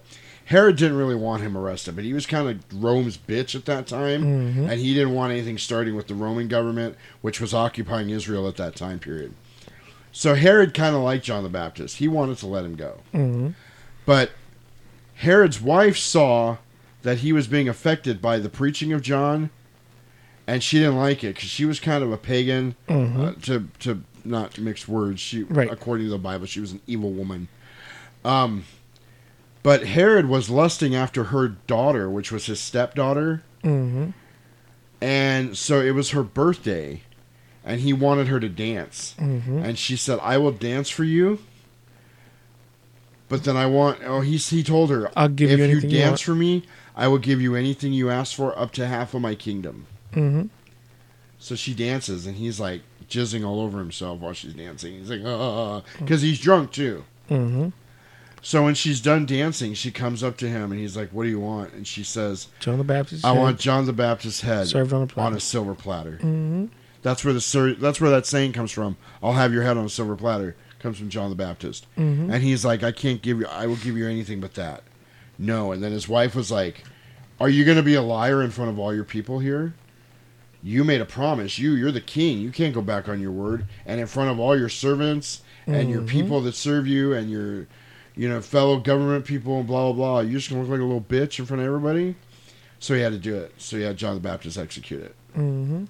and then Jesus' ministry started, pretty much. But yeah, um, I don't know how we got. Oh, she had to get baptized. Mhm. So, yeah, that's a good metaphor of her getting baptized in the water. Because then, because gets- I because because when I first seen it, I was like, I don't know how that fits in. Right. Until you know, again, right now as I'm thinking about it, I'm like, oh, she's in a bath and Right. she's and and if you notice, she's getting dunked. yes, It's not like she's Over being she's not being held under. and her arms are coming up like she's being Mhm. crucified, and they're showing clips of like nails being driven into the hands. And you have to think. Um, usually, when you're baptized, you you come up rejoicing, Right. arms right, out, Yep. arms up. You know, Yep. It didn't look like she was gasping for air or anything, right? You know, hey, Yeah. hey, hey, you were being born again. You know, um, into the water you go dirty, out of the water you come clean, so on and so forth. So, yes. So she ends up at the hospital, hmm and they're looking at the wounds, and the doctors in this movie are absolutely worthless. Yeah. But the doctor thinks she did it to herself, and she's arguing with the doctor, and she's like, "You think I did this?" Like she's like, "I love being me. Ask anybody." You know. I laughed at never, that. Yeah, I would never do this. So her friend Donna. Wait, wait. So yeah, so this is what I I've never understood. So with the stigmata effects, let's just call it that. Okay. Um, do they not hurt? well, it didn't seem to hurt her. Right. The first ones, Mhm. but that lashing she takes on the subway did hurt Mhm. her. The other ones seemed to really the hurt feet. her. Yeah. yeah, but so like it seemed like it got more dramatic. But It even as she was painful. she was sewing her up. Remember, because that's Yeah, what they're she doing. didn't feel it. She's just sitting there like whatever. Exactly. I don't know. I mean, it's weird. Like, oops. Sorry about that, guys. I fucked my microphone up. So anyway, so Donna comes over to stay with her, Mhm. kind of to comfort her and make her feel better and shit. Mhm. And then, um, she her friend keeps saying, "I smell flowers. Do you smell flowers?" It's like, "Oh, I farted." and I use that uh, feminine Potpourri. spray. I use that feminine spray from the commercials. Did anybody get that joke? You're nasty. So that first one was for like a feminine deodorant, like a Mhm. spray, like a Mhm. pussy spray almost. Mhm. And then the one right after, it's like Crisco. Oh, her pie! Did you see her pie? Mhm, so It's like, juicy. I had to show you my crusty underside. I almost I, Sexual innuendos. If I had had more time, I would have spliced those two commercials together and like just slather some Crisco on there. oh, baby, it tastes like fried chicken. Oh, oh, oh. you got some Popeyes down there. Ooh, Whoa. pot pies. Mm. Mm. So anyway, um, Father Kiernan now goes to see Father Delmonico, who is this old priest that's transcribing shit, and he brings him a carton of Pall Malls, which is gross. Pall Malls. He's like, Pall bam. Malls. Totally an old person cigarette. Mm-hmm. You might as well brought him some Winston's. and I I assume he got him stateside and took him back. Yes, I'm. I was thinking that too. That's why he got him. Mm-hmm. He was like, "Oh, nice." Right. So um, he's translating ancient text, and they talk about um, because Father Kiernan's like, so there's like because he's tran- trans- translating some gospel or whatever. He's like, Mhm. So there's like something like 35 gospels, right? Mhm. And he's like, yeah. He goes, but uh, we, you know, we have to decipher these and figure out what they are. And he goes, we are all blind men in a cave, looking for a candle that was lit 2,000 years ago. I thought that was a cool line. Right. Um, but that was kind of one of those lines that was put in there. That was kind of a MacGuffin. That line was put in there just to further the plot of the movie because he's like trying to explain it to the audience. Mhm. There's like 35 different gospels, right? And he's like, yeah, and only four made it into the Bible, blah, blah, blah. Mhm. And uh, it was like in Vampires when uh, Daniel Baldwin's like, she's going to start seeing what he sees, hearing what she hears. It's the it's the plot giving the plot away without right, giving with the plot line. away. It's like when the guy lights a cigarette in space. He's like, oh, "It's a good thing they invented those uh, capacitor things, so we don't blow up into space when we do this." Right. So anyway, now we're back with Frankie, and she's at work. I can appreciate covering up a plot hole. Right. I can appreciate it. Plot armor. hmm For sure. Flexi seal. Uh, flex tape. So Frankie's at work now, and she's cutting a lady's hair, and she looks outside, and she sees it's raining. Wait, And- they wait. They were kind of they were kind of puzzled that she even came into work. Oh They're yeah, like, they're like, "What are you doing here, bitch?" Oh dang! She's like, "Well, I'm cut hair." Yeah, right. Okay, Cut cool. hair like I cut my wrist. Shit. Mm, mm, mm. I'm a cutter. so anyway, um, it's raining outside and it's heavy traffic, and she looks across the street and she sees a woman in a long blue hoodie, like hooded jacket, Mhm. holding a baby wrapped in a red blanket, Mhm. And then she holds the baby out and she drops it into the street as this other car comes screaming around the corner. And Frankie freaks out. First off, I want to talk about the symbolism of the lady and the child. Mm-hmm. Blue hooded jacket. It's Mhm. obviously symbolic of Mary, the mother of Jesus. And the child wrapped in red, which Mhm. I'm saying is symbolic of Jesus because in all of the old medieval paintings and shit of Mary and Jesus, he's Mhm. always wrapped in a red blanket. And, uh, uh, if I'm not mistaken, it's always like a you know, if it's not red, it's burgundy. It's something or purple. I think it's something It's supposed of- to signify royalty. Well, well, I thought the burgundy was supposed to signify um, his Jewish faith. Oh, I never heard that. If I I'm- know it was also like the red. They said it was like royalty or symbolic of the blood he was going to shed Mhm. for us. But she drops the baby in the street, and Frankie freaks out, goes running across the street to save the baby, almost gets hit by a car several times. Her other friend Donna goes running out after her, like, "What is wrong with you?" And she's like, "The baby! There's a baby!" She keeps screaming about the baby, Mhm. and she gets over there, and the woman's gone.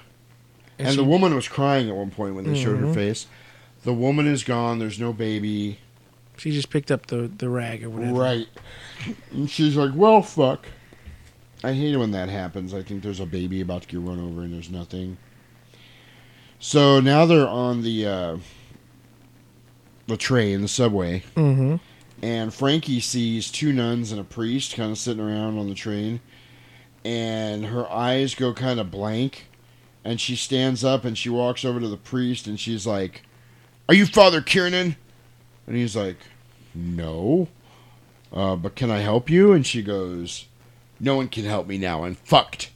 But it's obviously not her talking because she's talking differently, not in a different voice, but it's the way she's saying shit is different.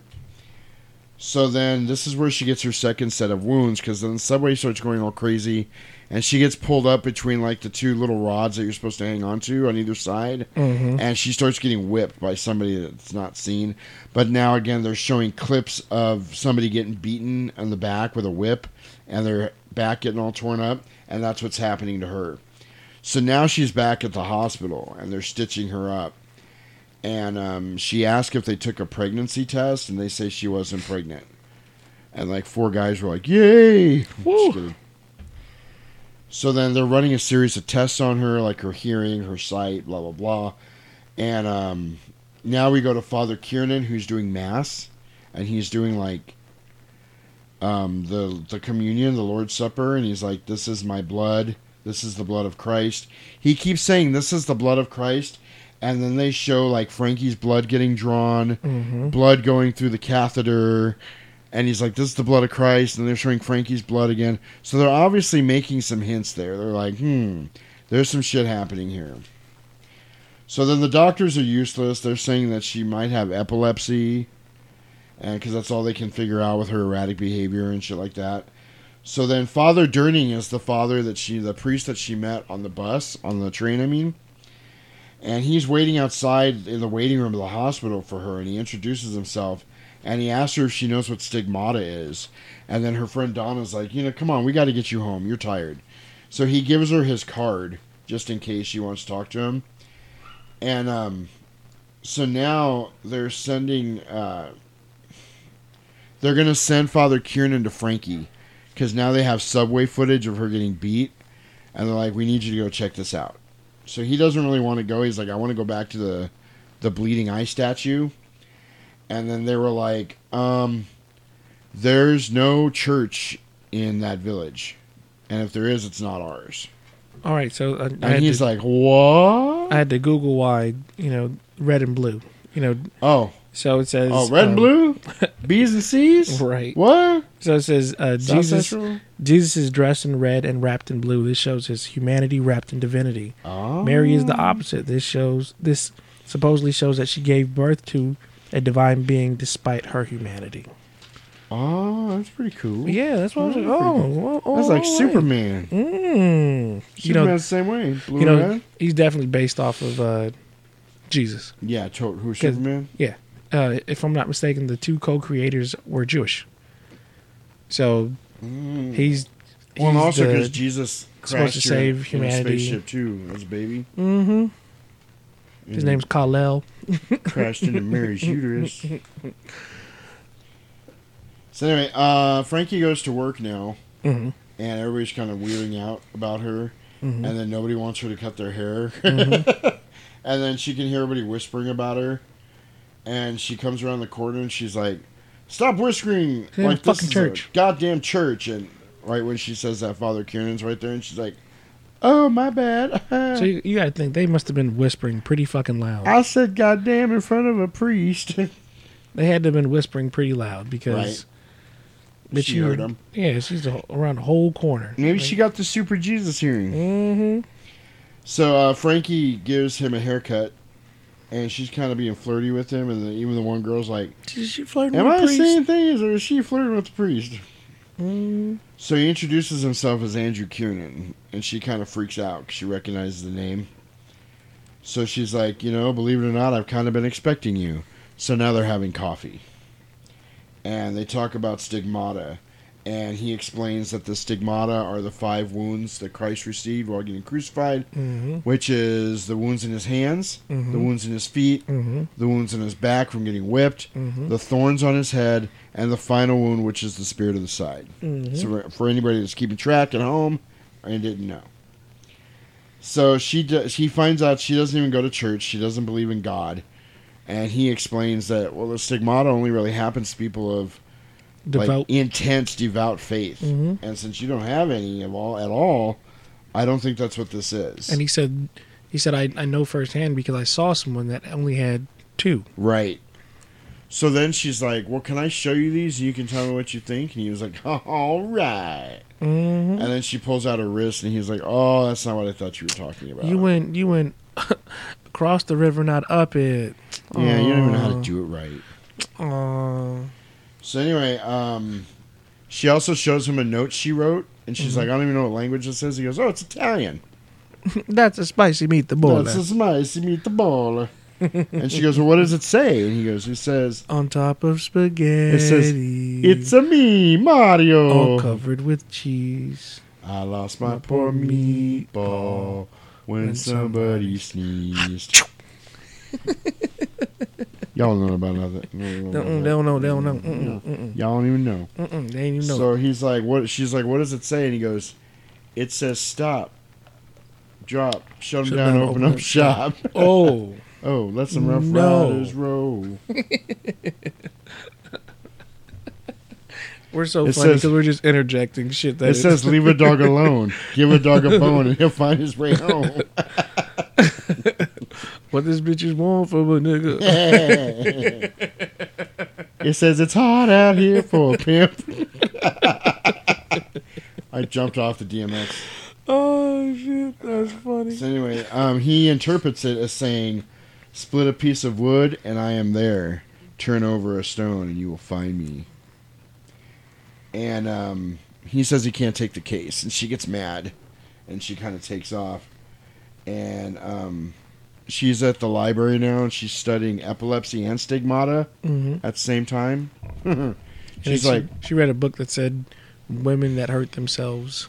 it was something like that. She's like, I had a major in epilepsy with a minor in stigmata. It was shaking. Right. People kept giving me their milk, and I'm like, why? um, I did grit- you know? I grit my teeth every time it happens. Did you know? This is actual fact. You can look this up. Back Mhm. like in the 1800s, Mhm. if a woman was having like fits of crazy, Mhm. she would go to a doctor. He would put her up in stirrups, and pretty much, um, finger her till she came. Because they thought they were they needed to release pressure. Mhm. Like this was an actual thing women would pay to have done. Wow. And their their husbands would tell them, "Well, you're just going a little crazy. Go see the doctor." And he'd be like, "Meh." Go see John Redcorn. We get up in there. How's that feel? I think I'm still a little crazy. I might need two or three more of those. John Redcorn. Get back in there and massage my wife. so anyway, Frankie's at the club now because what better way to get over stigmata and epilepsy than to go to a club with lots of mm-hmm. flashing lights. Right. Um, so she's kind of wanting to do shots and hang out with her friends, but what happens is she has another fucking episode, and um, Well, before that, she said something cool. She goes, "You know what's scarier than not believing in God? Believing in God. Because if there is a God, He hates me, and who hasn't thought that before?" So she has another attack, and now she's got the thorns going into her head, and they keep they're showing the clips of it now still, and now it's her. Mm-hmm. Before you couldn't see the person getting affected, now they're actually showing a crucified Frankie with like the thorns in her head, bleeding, Mm-hmm. just like real fast. And then um, she runs into the street. It's and- raining again. And it's again, and it's raining. And um, I guess she tried to run home. And when she got there, uh, Father Kiernan was in, outside her apartment. And she freaks out and runs away from him. So he runs after her. And she goes into an alley and breaks a bottle. And she's like on top of a car carving stuff into the trunk of the car. And it's like that weird language with a bunch of scribbles and stuff. It looks like uh, what's on the Predator's iWatch or his uh, Apple Watch when he's like getting ready to blow up Arnold Schwarzenegger. It looks like that kind of writing. So then, um, And I, I think they missed the moment here. I really wish they would have transcribed what was on that fucking hood. Right. I, I really feel like they missed a moment. so there's lots of ambiance in this alley though. So there's lots of wind and whispers in the wind and lots of steam. And the newspapers are kind of flying around, and they look Mhm. like birds Mhm. flying around. The newspapers do. So then um, Frankie's writing, and then she starts speaking in a weird language to the priest, and she's like shaking the bottle, the broken bottle at him, Mhm. the Irish knife at him. and her eyes are all yellow and dilated, very exorcist like, Mm-hmm. and they're kind of wide and they're like weird colored. It looked like the Michael Jackson eyes in Thriller. Yeah. Mm. And she started dancing. Give it to me, baby. Give it to me, baby. Oh, oh, it's wrong song. Wrong song. I'm playing. Give it to me. So then um, Frankie says, "Oh, hang on." So Andrew uh, he starts to record. He records what she says, and then he takes her to the church where Father Durning is, and he's trying to like take care of the wounds on her head. And then Frankie says it smells like flowers. And said, I'm sorry, I pooted again. It's like, yeah, I farted. She's like, why be honest? I- That joke is not funny. You said pooted. no, but her friend came. Uh, her Oh, friend helps her out. was it good? Woo. Was it hard? It was a smashing good time. Right. Um, remember, she helps her out of Yeah, they, yeah. They help her out of Yep. the um, alley. So yeah, so then Andrew recorded what she said, and he's playing it to Delmonico or whatever that guy's name is, Mhm. the old priest, and he says she's speaking uh, Aramaic. Mm-hmm. And now uh, Frankie's walking around the church, and she's looking at stuff, and she sees the statue of Jesus Mhm. crucified, and it shows like the stigmata in his hands and his palms. Mm-hmm. And she tells, um, So as as we're watching this, right before right before they explain what happens, I'm like, yeah, the depiction of uh, crucifixion is actually wrong because Right, right. It, it it couldn't have been in his hands. because it would rip right through your fingers. Mhm. And as I'm right after I get done saying They it, talked about they it. They talk about it. so um, he tells her she he Father Kiernan shows up, and he tells her that she's speaking the language of Jesus, Mm-hmm. and she says, "Well, I don't think you're right because." I was looking at the statue and in the books, and they're all in his hand. Mine are in my wrist, so I don't have stigmata. I'm good. You're wrong. He goes, Nope. Actually, that depiction is incorrect because science has shown us that you can't crucify someone through the hands. It has to be through the wrist. And the reason is there's no bone there. Like if you drive a nail in the middle of your hand, it's going to rip right between your fingers Mhm. if they try to hang you from it. If you do it in the wrist, It's a- it's a it more will, meaty. It'll lock right Mhm. there on the wrist, the metacarpals right there, whatever Mhm. they're called. The nail will lock right there and hold you in place, which seems extremely painful. Which is also why crucifixion was called probably the worst way to die in ever, like in history. Mhm. Good job, Romans. Good job. Not you. Yay, yay. You know what happened? A bunch of those Roman dudes were sitting around one day, like in ancient Rome, and they were drinking and they were fucking smoking. And one goes, "Yo, you know, be fucked up." They're like, "What?" Uh, you know, what Tyronicus? and he's like, if we took one of these motherfuckers Mhm. and we made a cross, Mhm. we nailed him on that shit, but we beat the fuck out of him 1st Mhm. Then we nail him to that shit, and we dislocate their arms. Pull so them the out. only way they can breathe is by lifting themselves up with their legs. But if they stay alive longer than we want them to, break those motherfuckers' legs so they Right can't the lift knees. themselves up. So they gotta suffocate. They're done. And they were like, "Damn, dude, that is gangster." Wait, wait. That was God damn, that is some cold shit. Some medieval pipe hitting. Right. Shit. Yep. It's way to get me. Some of these That's some gangster shit.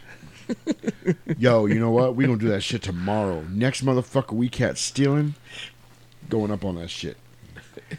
And that, ladies and gentlemen, is where crucifixion came from. You heard it here 1st Mhm. That's a walk down history with Mhm. Roman and Jasperino. Look, that was depiction. I need perfect. to make uh, I need to make music for that. That needs to be a segment. and now, here is history. Oh wait, Roman. Oh, here we go. The Legacy and Jasperino present a walk down history. Yeah. Today in a walk down history, we're going to discuss the Getting- Roman aqueducts. Getting medieval. Getting medieval that ass. on one's ass. so anyway, he tells her it's incorrect because that you know she's like, so everything, every depiction, every picture, every statue I've ever seen is wrong. He's not just incorrect, not wrong, or just uh, misrepresented. Inspired. You know, Not he's like, it's, right, it's, yeah, he said it's supposed to inspire. right, Like the way he the way he described that, I was like, that's a damn good answer. right. It's a damn good answer. So then Frankie's hanging out at the top of the building like she's fucking Batman or some shit. Right. Like she's not suicidal Right. because, you know, she's not. And shit's she's happening reading, to her. She's reading the paper that she had, Mhm. and she says again about split a piece of wood, and you will find me. Turn a, turn over a stone. They say And that be there. they say that shit at least seven or eight times. Dude, because it's fucking awesome. The kingdom of God is in you and around you. It's Mhm. fucking. Those words changed my life, like literally. Um, so then her friends are worried about her, and they're kind of sitting around the salon talking about her, like, oh. all right." So then Andrew goes to see her. That's Father Kiernan, and she's writing on her wall in Aramaic. Mm-hmm. And he goes in, and she's like, "Ah," she's all fucked up, and her face is all wrinkly, and her eyes are all rolled back in her head. And he's like, "Who are you?" And she's like,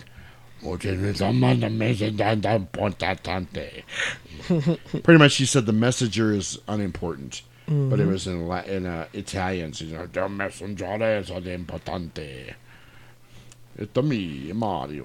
Or it was in because because that died that guy That was died- definitely Italian. he- that guy died in Brazil though. Yeah, but he was Italian because he was from that whole sect. Was he? He was. Yeah, she was definitely. He was. She was speaking Italian. So she's all fucked up, and Mhm. she walks by him, and she's like hunched over like an old man. Mhm. And then she uh, lays on the bed, and there's water dripping on her, Mhm. and she's like rubbing it all over her face. She's like, "Ah, so refreshing." And she looks up, and it's really it's Father Kiernan. It's R. Kelly. It was R. Kelly. She looked up, and R. Kelly Drip, was drip, right drip, there. drip. drippy.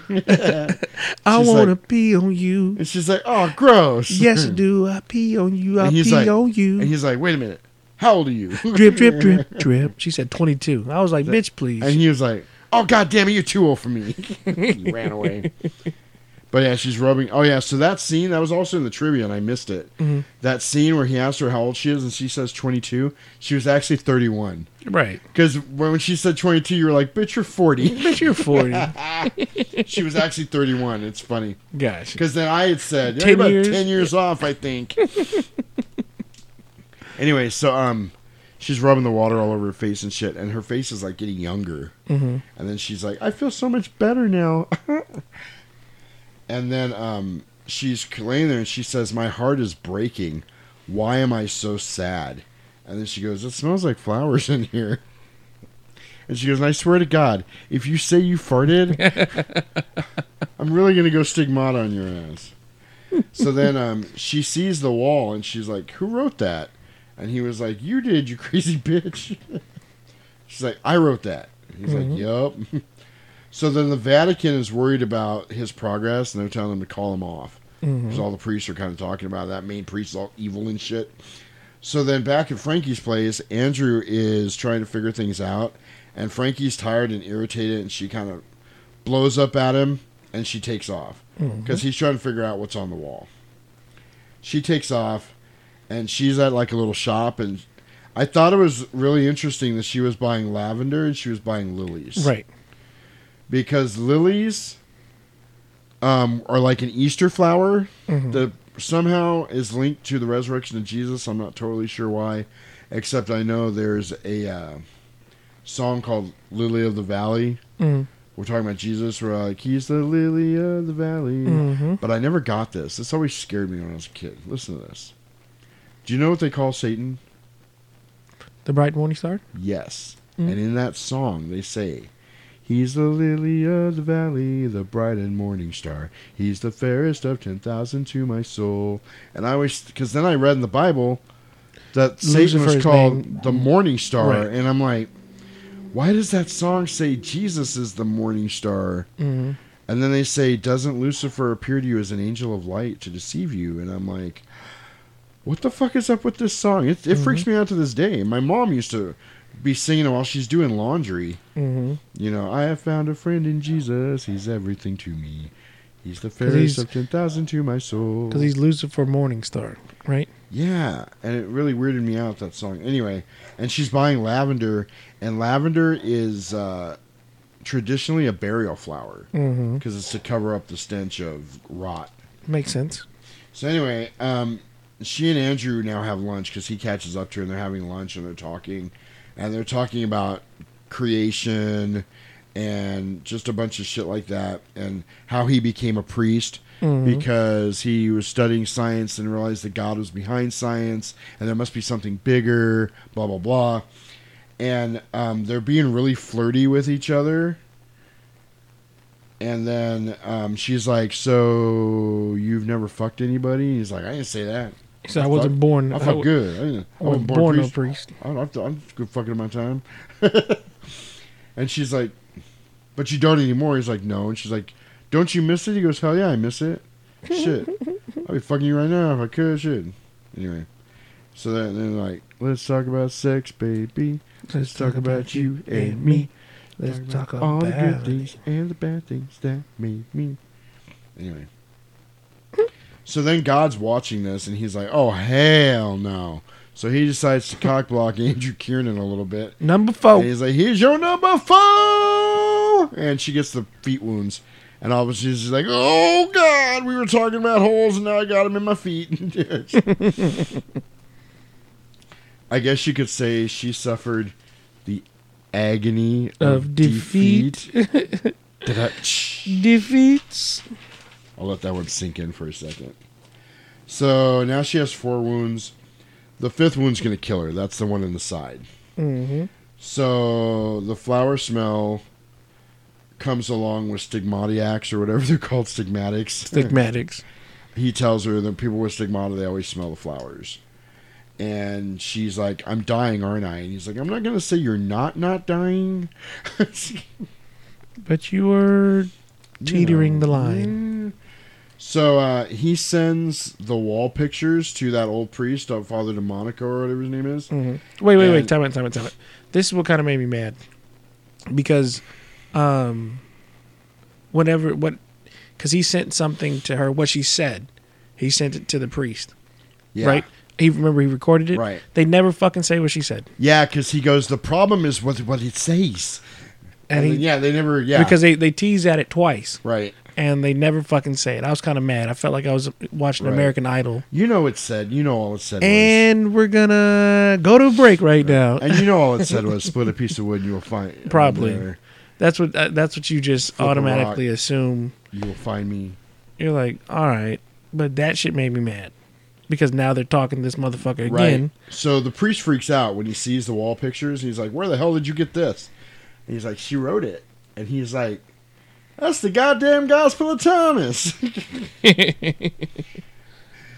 so then the main, the big evil priest guy, Father Houseman or whatever his name is, um, he the old priest tells Father Kiernan that that guy closed down the Gospel Commission over this shit. Mm-hmm. It's like we had a whole Gospel Commission trying to translate these Gospels, and we found this one around the Dead Sea Scrolls the same time. Mhm. For those of you who don't know, in the 1940s, 1945, they found in some caves by the Red Sea or by the Dead Sea in some pots these scrolls that had parts of the Bible in them. And they were called the Dead Sea Scrolls because they hid them there so they wouldn't get burned um, by whoever was occupying fucking Israel at that time. Probably Rome. Anyway, Right. um, but they had been there for like a thousand years or so. So, and they still, there's a whole book about it. And it's fascinating. I would recommend checking it out. But they said they found this text with them also, and it's allegedly the actual words of Jesus. But when the Catholic Church heard about it, they shut the whole fucking thing down because God forbid the church let us have the actual words of Jesus Mhm. because You'd they're the only ones. They're the only ones that should have be privy to that because we're just the fucking dregs and we can't take it. That right? would be damned if they if you know, they lose up their profit. power. Yeah. Mhm. We'll get more into that later. So the priest is freaking out. He saves the pictures to disc, three and a quarter inch floppy because it's 1999, Mhm. and he tries to delete the rest of it. And then um, they're looking at one of the pictures, and there's a mirror over to the side, and fucking Father Alameida is in the mirror. Dun dun dun. Dun dun dun dun. So then the snitchy bitch priest that's always hanging around Father Houseman goes down and kind of gets in the computer and prints out one of the pics and takes it to him. He's like, Ooh, look what they've been doing. Because I'm a little bitch. How come there's always some snitchy little bitch in all these movies? hmm That's Veronica Mars' daddy. Yeah, Veronica Mars. I never watched that show.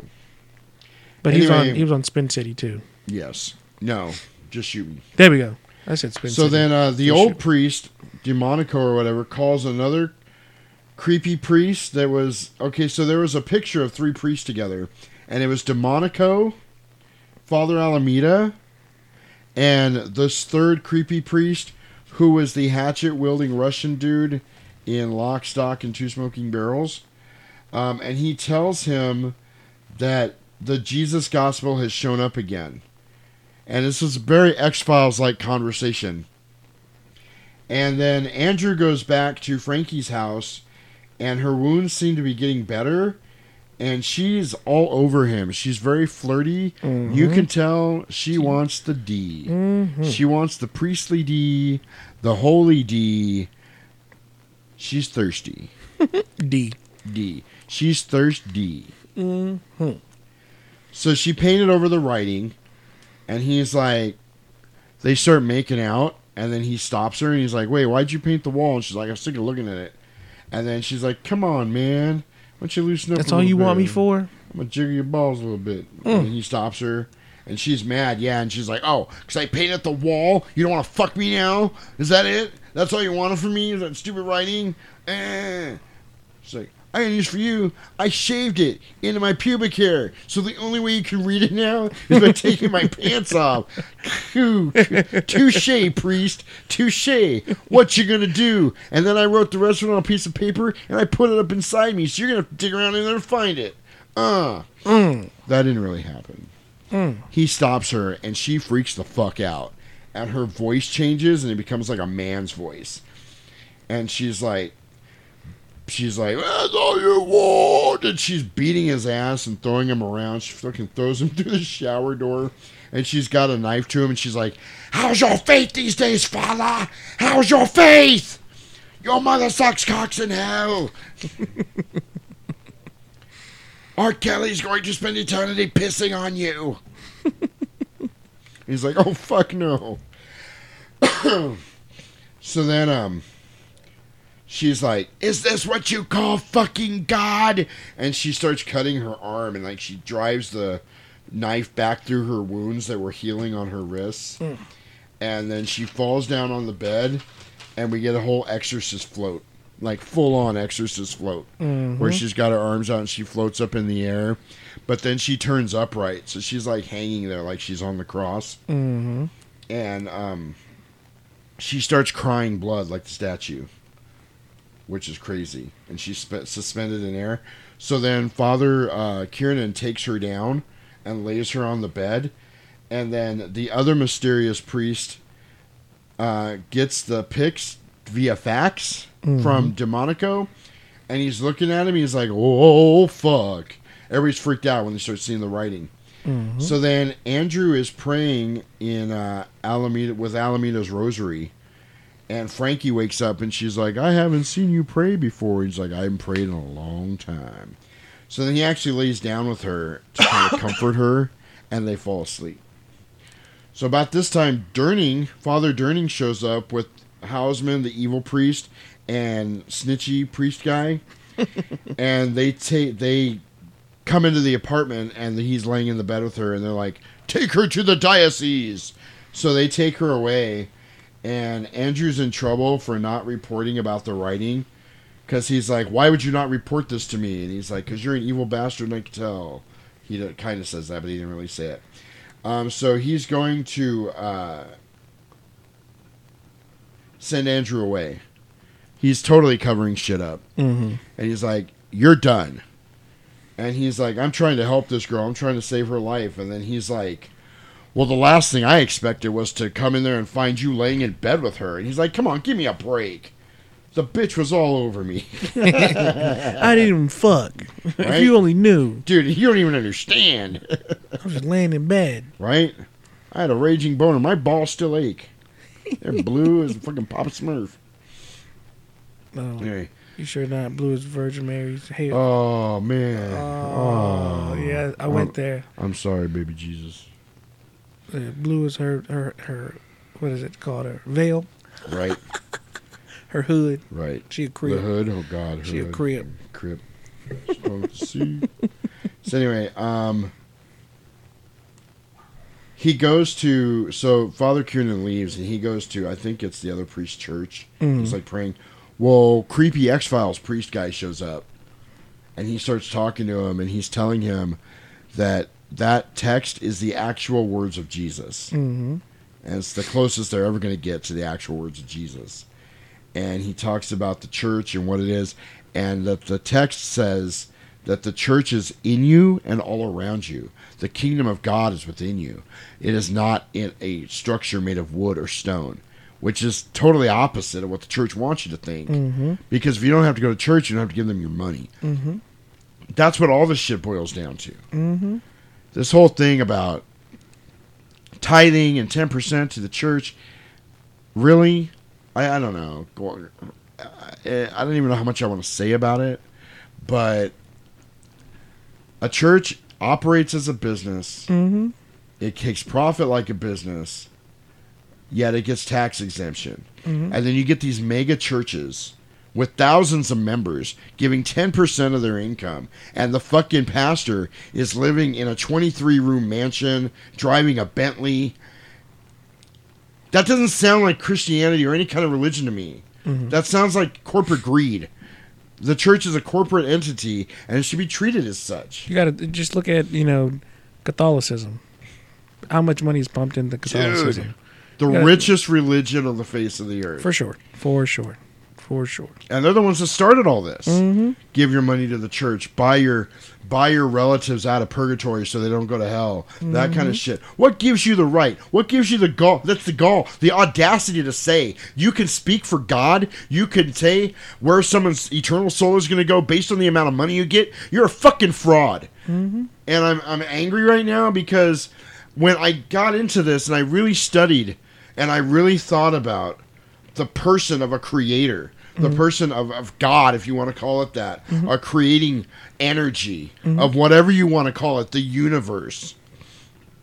It is so far beyond our understanding. It is so far beyond our comprehension of anything our minds could fathom.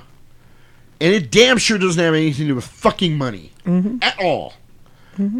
Jesus said, Give to Caesar what is Caesar's, give to God what is God's. He was not talking about tithing. He was talking about your fucking respect, your fucking heart, your fucking soul, not your goddamn wallet. Caesar gets your money because Caesar was the worldly leader. Mm-hmm. Taxing. Yes. All of that. God gets everything else because he's the creator. He's the king of everything. Mhm. Beyond our petty governments, beyond our petty religions, beyond our petty thoughts or anything else, our fucking world systems, our greed, our cruelty, our lust, everything that's bad about humanity, that's all on our leaders. That's why they get our fucking filthy money. Mhm. God doesn't want your fucking money. Just think about that for a second. He doesn't want it. He doesn't need it. He wants your love. He wants your respect. He wants your fucking belief. And that doesn't come in a church. It doesn't go in a fucking tithing plate. And it damn sure doesn't go to give some preacher a fucking mansion and a goddamn Bentley. God is so far beyond that. And we're trying to put him in this box. Mhm. We're trying to put God in a little box that we can understand, that we can control, that we can use to control other people. King James put a whole fucking thing of scribes and preachers together to make a book to control the peasants and their ignorance by telling them fairy tales that they took from something else and tried to make it into what they thought they could use to manipulate and rule people and take their property, take their money, take whatever they wanted, take their dignity. Most importantly, God is so much bigger than that.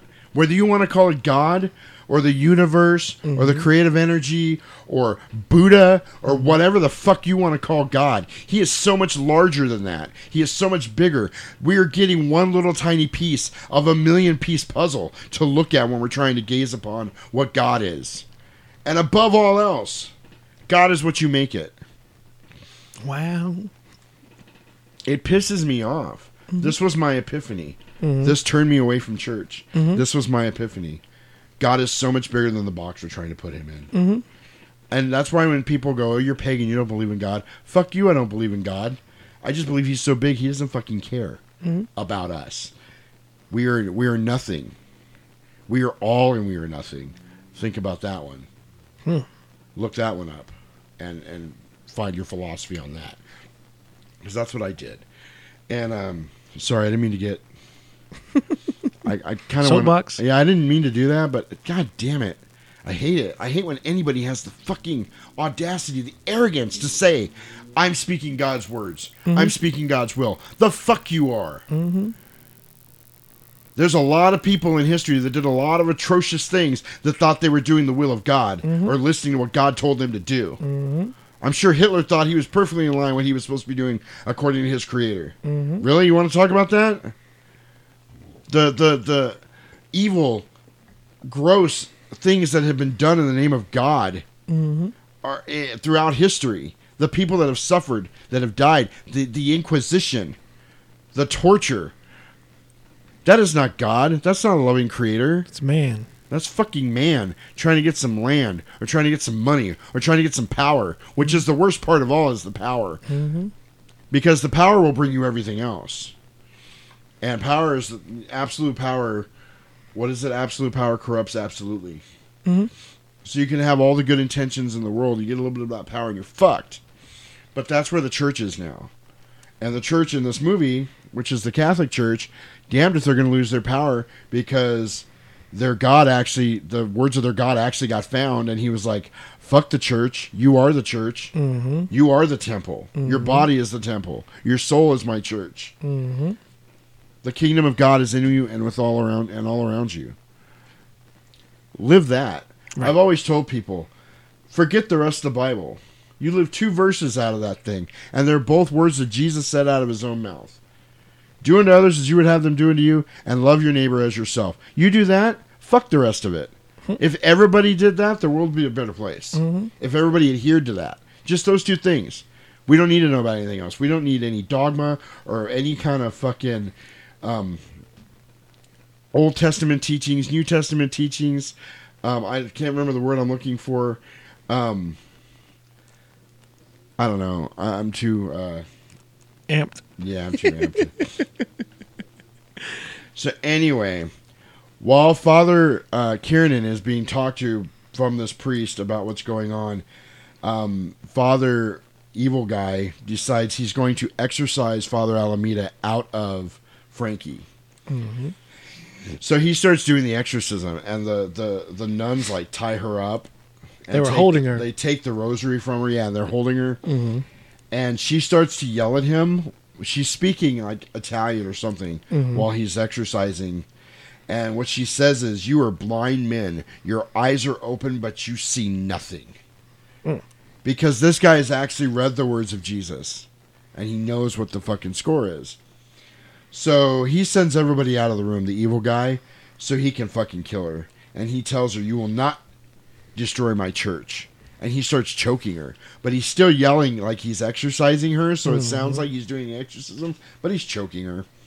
Um, and then Andrew uh, comes in at the last moment and saves her. And then he's fucking throwing evil priest guy all over the place. I know what happened, and he's telling him he knows what's going on. He knows about the texts. He Mhm. knows about the cover up. Um, he knows all of that. He knows about Father Alameida, and those two other priests got excommunicated Mhm. because of that text, and they were in hiding and all this. So meanwhile, Father Alameida sets the room on fire that Frankie's in, and he tells. So Kiernan tells the evil guy, "You're done in the church. As soon as Mhm. I get to talk to some people, you're you're done." So then Andrew says um, he comes in, the room's on fire, and Frankie's sitting on the bed. It's very exorcist like still, but there's fire all over between them, Mhm. and he goes, "Pass your wisdom on to me. Let her go." And Father Alameida says through Frankie, "You don't have any faith." Mm-hmm. So then Andrew Kiernan walks through the fire to get to the bed. He put his hand. He put he put his hand out, and I- the fire doesn't burn him. Right. So I, I in this moment I thought the flames were possibly visual. Right. You know because Like he, he, real. he's been looking by sight and Right. not faith. And then um, it's too bad that the fire he still wasn't impervious to fire in Hereditary. Just throwing that out there. Anyway, so then he walks through the fire Through the fire. and he finishes the exorcism. uh, that was through the wire. I'm sorry. Oh. and he releases Alameida's soul, Mhm. and a dove comes flying out and flies away. This is important. The dove symbolism in this movie is important. Mhm. And a lot of you may not know this, but when Jesus was baptized by John the Baptist, when he came and John the Baptist saw him and said, Behold, the Lamb of God, the Savior of the world, he baptizes him because Jesus had to be baptized in order for his ministry to start. Mm-hmm. It says when he baptized Jesus, the Holy Spirit came down out of heaven in the form of a dove. Mm-hmm. That's why doves are important here. They are symbolic of the Holy Spirit, and they always have been. That and a sign of peace. Yes. When he was writing on the wall, and he's like, "Oh, the messenger importante," Mhm. there was a dove at the very top of it, and I was like, "That dove, that picture that he drew with Oh, the, yeah, that he scribed. the dove flying down with the lines around it. Mhm. That's the symbol of the Holy Spirit.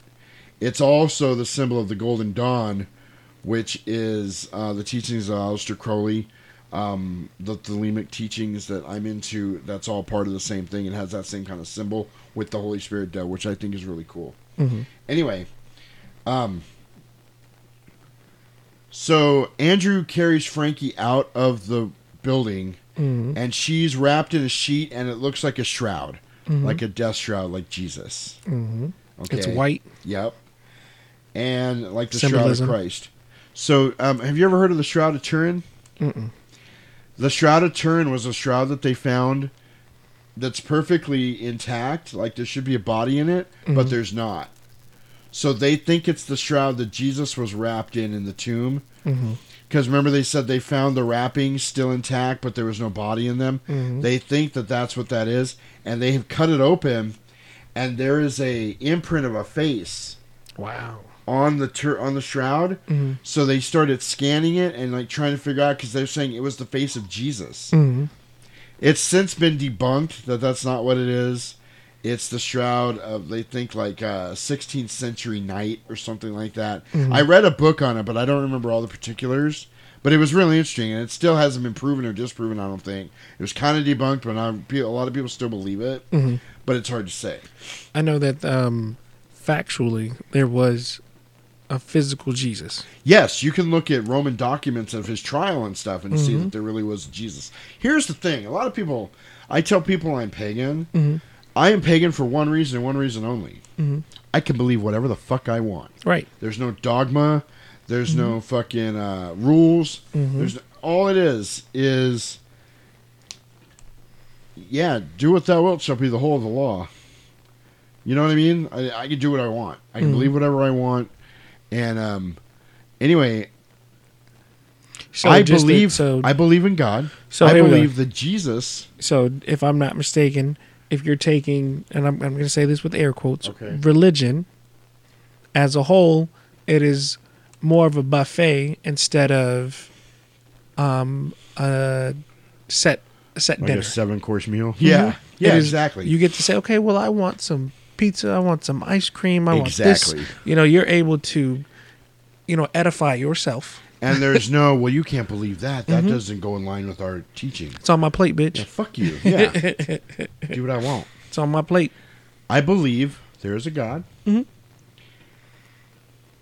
I believe Jesus existed. I Mhm. believe Jesus was a demigod. I believe he was a deity. Mhm. I believe he did all the things the Bible says he does Mhm. or did. Mhm. I believe he died. Mhm. I believe he came back from the dead. Mhm. I believe he ducked the fuck out of here. I believe all that. I believe he casted out demons. Mhm. I believe he healed the sick. Mhm. I believe he raised the dead. I believe all that. Nice. Jesus was a person. He Mhm. did all that shit. Mhm. I also believe he preached a kingdom of God. But he preached a kingdom of God that was in you and all around you. Mhm. Not some magical place that if you're good enough and you follow the church's rules, you c- might be able to get into the club someday. Mhm. After you die, we might let you go there. I also, he never ever preached. I shouldn't say that.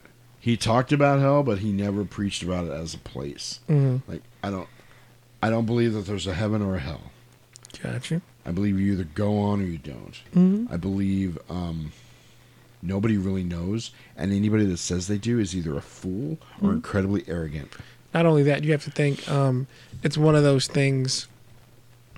It's a consequence, and we, if we lived without consequence, we would do anything. Right. So there has to be. Right.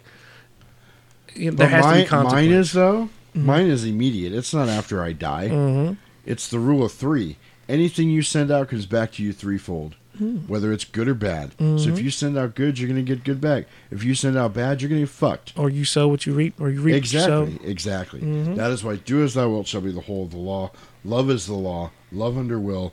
God is love. Mhm. That is what God is. Because every, and I've talked about this on the podcast before. The one thing every human on this planet has in common is the want to love and be loved. Mhm. I don't give a fuck if you're a terrorist. You got to think a the king, a homeless man. You want to be loved and you want to love somebody. you got to think that you know the one rule that you know that um that I can't think of the word. the one thing, the one rule that that goes between every religion is the golden rule. Right. Treat others as you want to be treated. Do unto others as you would have them do unto you. I'm like that is you know it goes through everyone. Right. Just treat me the way you want to be treated. Yep. That if is it. everybody did that, there would be no it. problems. Mhm. It's fucking simple, but we have to complicate it because we're human. Mhm. But yeah, I absolutely believe in God. I believe in in Jesus. Here's the thing, though. This is where we differ. I do not believe God is Jehovah. Gotcha. I believe Jehovah is a God, Mhm. and I also believe he took credit for a lot of shit he didn't do, such as creating the universe and the world and all that other shit they're Mhm. talking about. I think there's a mix up there. There's a big mix up. I also can't wrap my head around that the God in the Old Testament that was commanding armies to go into these evil, wicked countries Mhm. and destroy every man, woman, and child there and burn all their documents and not leave one trace that they ever existed on the earth. And if you take anything from there, I will strike you fucking dead, motherfucker. Fire That's the same God in the New Testament. Loving. That's a loving God. Loving. That's going to wrap you in his arms when you die and take you to paradise. Mhm. That said, love others and do unto them as you would have them do unto you, and love your neighbor as yourself. That's the same guy. Mhm. I, It's a I can't. staunch, I can't. staunch difference. I can't believe. Here's why. Here's what happened, Roman. There's a split. Now they say Jesus came, and when he came, he split time in half between A, BC and AD. Mhm. It's true. Jesus did split time, and this is why Jesus is an important historic figure. Mhm. The time before Jesus, BC, before Christ. yeah, well, yeah, yeah. I don't think that's what it really stands for. That's what we all say. And then after you know that- that song? We're living in the age of Aquarius. Mhm. We are in we are in the dawn right now. We are in the dawn of the age of Aquarius. Mhm. You know what era we're coming out of? Mm-mm. The Piscean age. Gotcha. The Piscean age is the constellation of Pisces, Mhm. which is a fish. Gotcha. Oh. The fish being the symbol, Symbol of, of Jesus. Christianity. Mhm. The Jesus fish.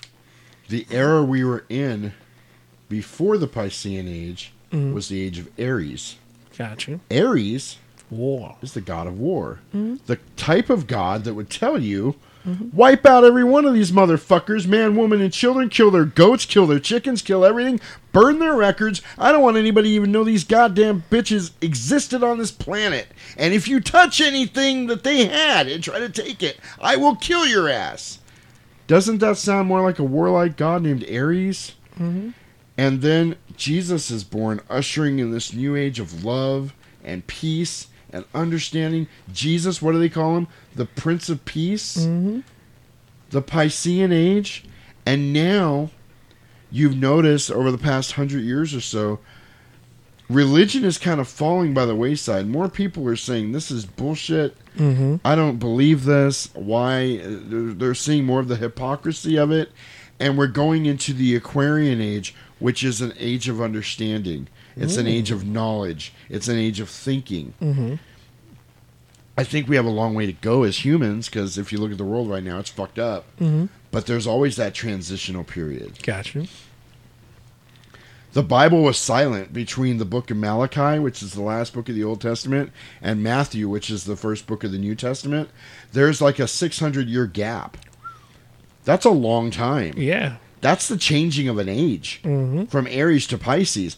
God knows what happened during that time period. Right. I mean, we know from history, but it's not documented in the Bible. Mhm. And if it was, it got left out. Right. Because it didn't fit in with what the religious people of that time wanted. Mm-hmm.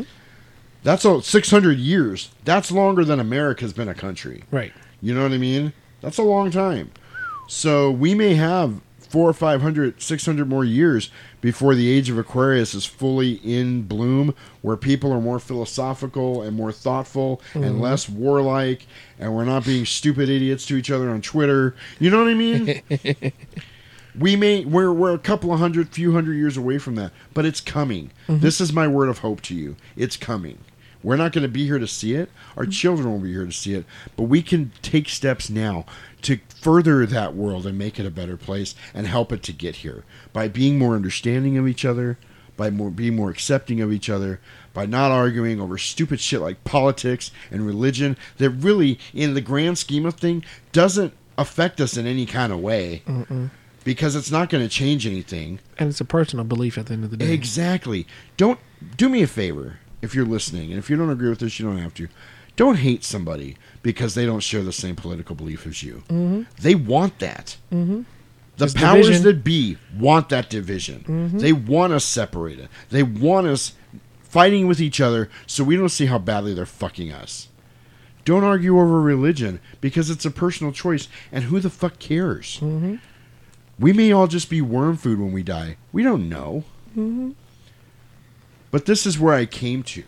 Yeah. And a lot of it was because of this movie. And I know it sounds stupid, but I believe this movie was put in my path of my life when it was Mhm. for a specific reason because it turned me on to a lot of shit. And a few years after I saw this movie, when I was 30 years old, Mhm. I sat up straight in bed and I said, This is all bullshit. I'm not going to church anymore. And my life changed forever. But let's get back to the end of the movie real quick. So Andrew carries Frankie out into the courtyard thing where there's all the statues and flowers and stuff. Mhm. He sits down with her on a bench, and um, she starts to kind of wake up. And they share this really tender moment. And he kisses her, and a dove descends from the sky. Again, the Holy Spirit descending as a dove, Mm-hmm. the, the bird of peace. Mm-hmm. And she gets up and she walks across the thing, and she holds her hand out, and the dove lands in her hand. Mhm. Let me tell you a crazy story real quick. My dad was in the army. He served in World War II and Korea. Nice. when they were when he was in the army. I, I don't know what point it was. They were out on a training exercise, Mhm. and they I don't know that they had friendly fire back then. I think they were using live ammunition because it was back in the 40s or whatever. Right. And they were out on a training exercise, and one of the dudes in my dad's company shot it. There was a dove, and my dad he shot it. And my dad said, "Don't do that." That's oh. Before he shot it, he goes, "I'm going to shoot that dove." And my dad goes, "Don't do that. That's the bird of peace." And he laughed at my dad. and He went, "Fuck you!" And he shot the dove. The next day, he died from friendly fire. He got shot and killed. Damn. Yeah, how crazy is that? The very next day, he fucking died. Damn. Yeah.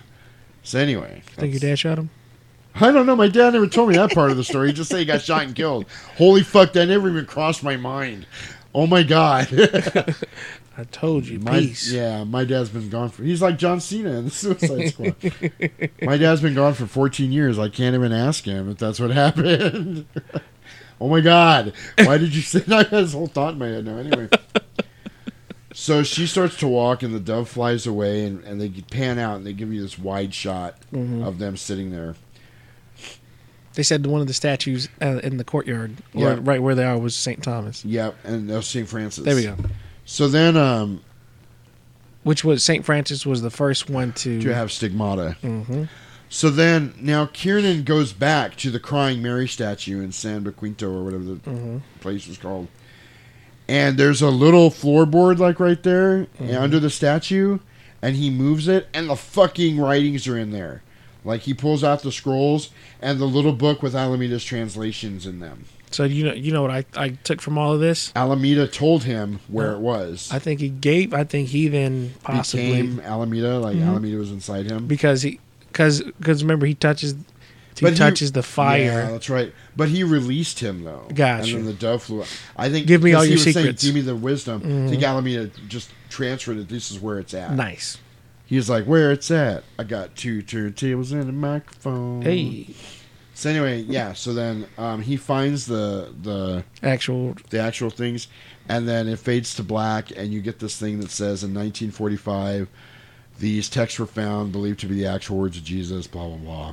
Mhm. Kind of telling you about the Book of Thomas. Um, I would highly recommend checking out the Book of Thomas Mhm. because it's really it's so eye opening. Um, a lot of it is is similar to shit you read in the Bible, Mhm. but you can see where they kind of cut shit out. Mhm. You know what I mean? Like I I, I remembered uh, reading a little bit of the Book of Enoch as well. Dude, the Book of Enoch is crazy. Mhm.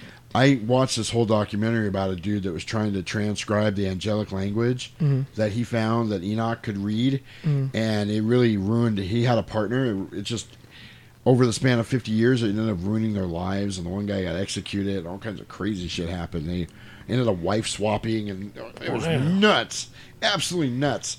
But yeah, the Book of Enoch is crazy because it's dealing with the upper key of Solomon, Mhm. which is the angels that Solomon dealt with, and then there's a lower king of Solomon, which were the demons that Mhm. da- that Solomon. I always, this is weird to me. Like, I've seen demonic, um, the writing, which Mhm. is called um, I can't even think about it, which means I'm probably not supposed to say it because my mind just blanks out. Mhm. I can almost understand it. The angelic writing is totally Different. I can't make anything out of it, but I can look at the other So stuff. you so you don't have any feelings towards it. Correct. But then But the lower key, I can almost like it does something to me where I can almost decipher what it says. Hmm. It's really weird. But if you guys are interested, you should look it up on the internet. The lower key is called um, the Goetia. Just Google Goetia of uh, Aleister Crowley, and you'll get a bunch of cool pictures and shit. Aw, but do it at your own discretion, because if you're, you know, it might give you nightmares if you're might open you up to something. of a uh, weaker persuasion. Yeah. Mhm. Anyway. Um, okay, scale of one to ten. What'd you think of the movie? It's a six. Uh, okay. It's not bad, but it, it's not great. It's like eh, Only because I like it so much and it meant so much to me, I give it an eight. got you. Because I, uh, dude, I've watched this movie so much, and it literally did change my life. It, it reset a course I was on. Mhm. It branched off my path. It's it's.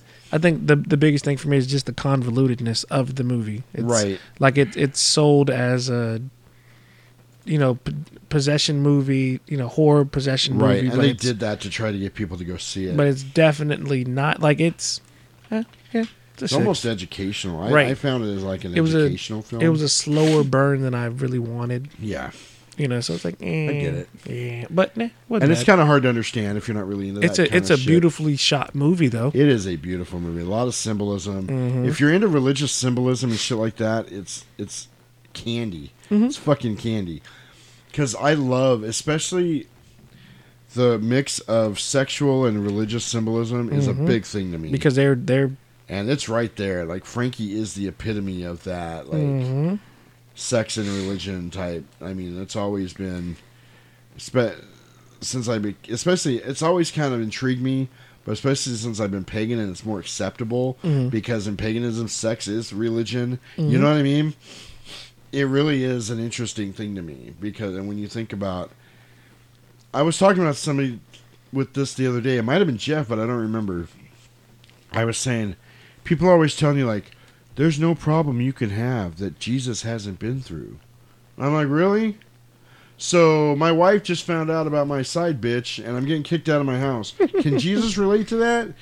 And they were like, dude, if Jesus was human and they said he had to experience everything a human experience, he has to have dealt with women. Mhm. Being a human male, he i there's no way around it. And there's Mhm. all these texts about Mary Magdalene was really his wife, Mhm. and they had kids. And why wouldn't he? If he had to have the human experience, Mhm. how are you going to have the human experience without the one main thing that every human does? Right. Or wants, or Mhm. goes after, or has a goal of? You know? Like, the one major thing, the number one thing. You're going to tell me Jesus just denied himself of that part of being human. right. I don't see that. It doesn't make any kind of sense. If he had to have the full human experience all the way up to getting fucked over and crucified and tortured, Mhm. he has to have gotten some of the good shit too, not just the bad shit. Right. You know? Right. I don't know. I give it an eight. Sweet. Uh, BBG, nothing. Nothing.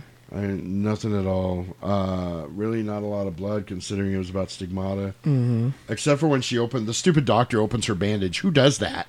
and he goes, I she's like like, oh, fuck, there's crying blood." Mary and then her getting whipped and shit like yeah. Yeah, you know, maybe a two on the blood. No guts. Possibly. Yeah. I don't know. It's a very long movie. Anyway, uh, you ready to check out what we're doing next week? Yes. I'm so excited. Just let me introduce you to everybody. Uh, this is uh, Gina, Roy, Lucas, AJ. The staff of Empire Records had the coolest jobs on earth. Do you think the story is already written, or do you think a bold and courageous act can change the course of history? Something happened to me last night in Atlantic City. Did you win anything? No, I did not. But Lucas blew it. Everyone knew it. You were by Empire? Well, that's a good thing, right? the money is gone. Where's it going to? I think it's recirculating. We're turning this into a music town? I have to pay for what Mr. Brilliant here did. I'm the idiot. You're the screw up, and we are all losers. Now, five friends have one day to decide what to do with the rest of their lives. AJ loves Corey, not the whole story. Today is the day that I'm gonna tell Corey how I feel about her. That I, uh... Love her. Yeah. Do you think that it's possible for someone to be in love with someone else and not even know it? In this life, there are nothing but possibilities. That is so sweet. I think I'm gonna barf. Corey wants Rex first time at sex. Hey, Rex, what happened to your hair? I will offer myself to Rex Manning. I wish I could be brave. You are brave. I have to bring Rex his lunch. I'm bringing Rex his lunch! Mark's raging mad. Best day he's had. Help me, help me, help me. If I was in a band, they would not be doing this to me. Deb shaved her head and made out she was dead. I tried to kill myself with a lady Bic. Just your typical nutty teenager. You did have hair, right? I was tired of being invisible. Gina did it again, this time to a friend. You get smarter the shorter your skirt gets. I want to sing in a band, but I don't have the guts. So is this how your life's gonna be now? You're just gonna screw every has-been? I'm starting!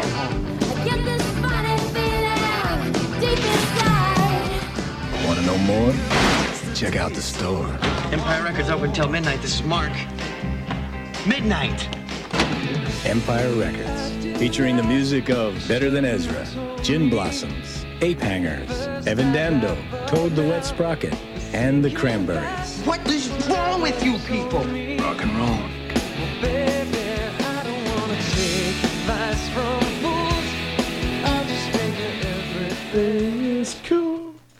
till I hear it from you. Dude, I am so excited to be doing Empire Records. That's what we're doing next week. This is uh, on the craft level Mhm. of the um, Quintessential 90s movie? quintessential 90s movie. If you wanted to know what the 90s were like, you would double this up with the craft and just watch Empire Records and the craft. Maybe singles. Gotcha. Oh my god. This is my era. This is my shit. Everybody right now that you know that's in their 40s, this was their life in 1995. Like when we were all young, we were kids, we were 20. Dude, and now we're all parents. But this was this was Gen X. Nice. This was our time. I fucking love this movie. I can't I can't get that across to you enough. It's a good twofer for me because I love Stigmata. I love Empire Records for a totally different reason. Nice. You know, so we'll get into that next week.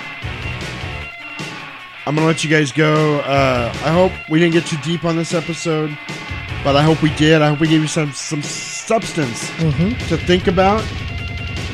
This is not part of the Stigmata soundtrack. This is Ministry, and I actually used it because it's called Stigmata. This is a badass song. man. It is a badass song. All ministry is badass. That's a rule of life. Anyway, find out who God is for you. Mhm. Find out who you are for you. Mhm. And if God isn't a part of that, that's okay. Right. But if He is, that's okay too. Right. Because it's your life. Right. It's nobody else's business but yours. Wow. Take that with you. I'm I'm big on that. Like, believe what you believe and know why you believe it, and it doesn't matter what anybody thinks about it. Right. Because it's your belief. Mm-hmm. Watch uh, Dogma. It's a good Kevin Smith movie. Mm. It's good shit. If I can ever find that on VHS, good luck there. We'll do it. But um, that was Stigmata. We hope you guys enjoyed it. Uh, until next week or the week after. Who knows? Whatever happens. Um, we're doing Empire Records also because April 8th was Rex Manning Day. That's why I wanted to do Empire Records this week, Mm-hmm. but I got offset. April 8th is Rex Manning Day. So Nice. take that with you. Uh, chew it up, digest it. I am Jasperino on behalf of the man, the myth, the legacy, Mr. Roman Alvarado. Love is love, man. Find yourself, and we will catch you motherfuckers on the flip side.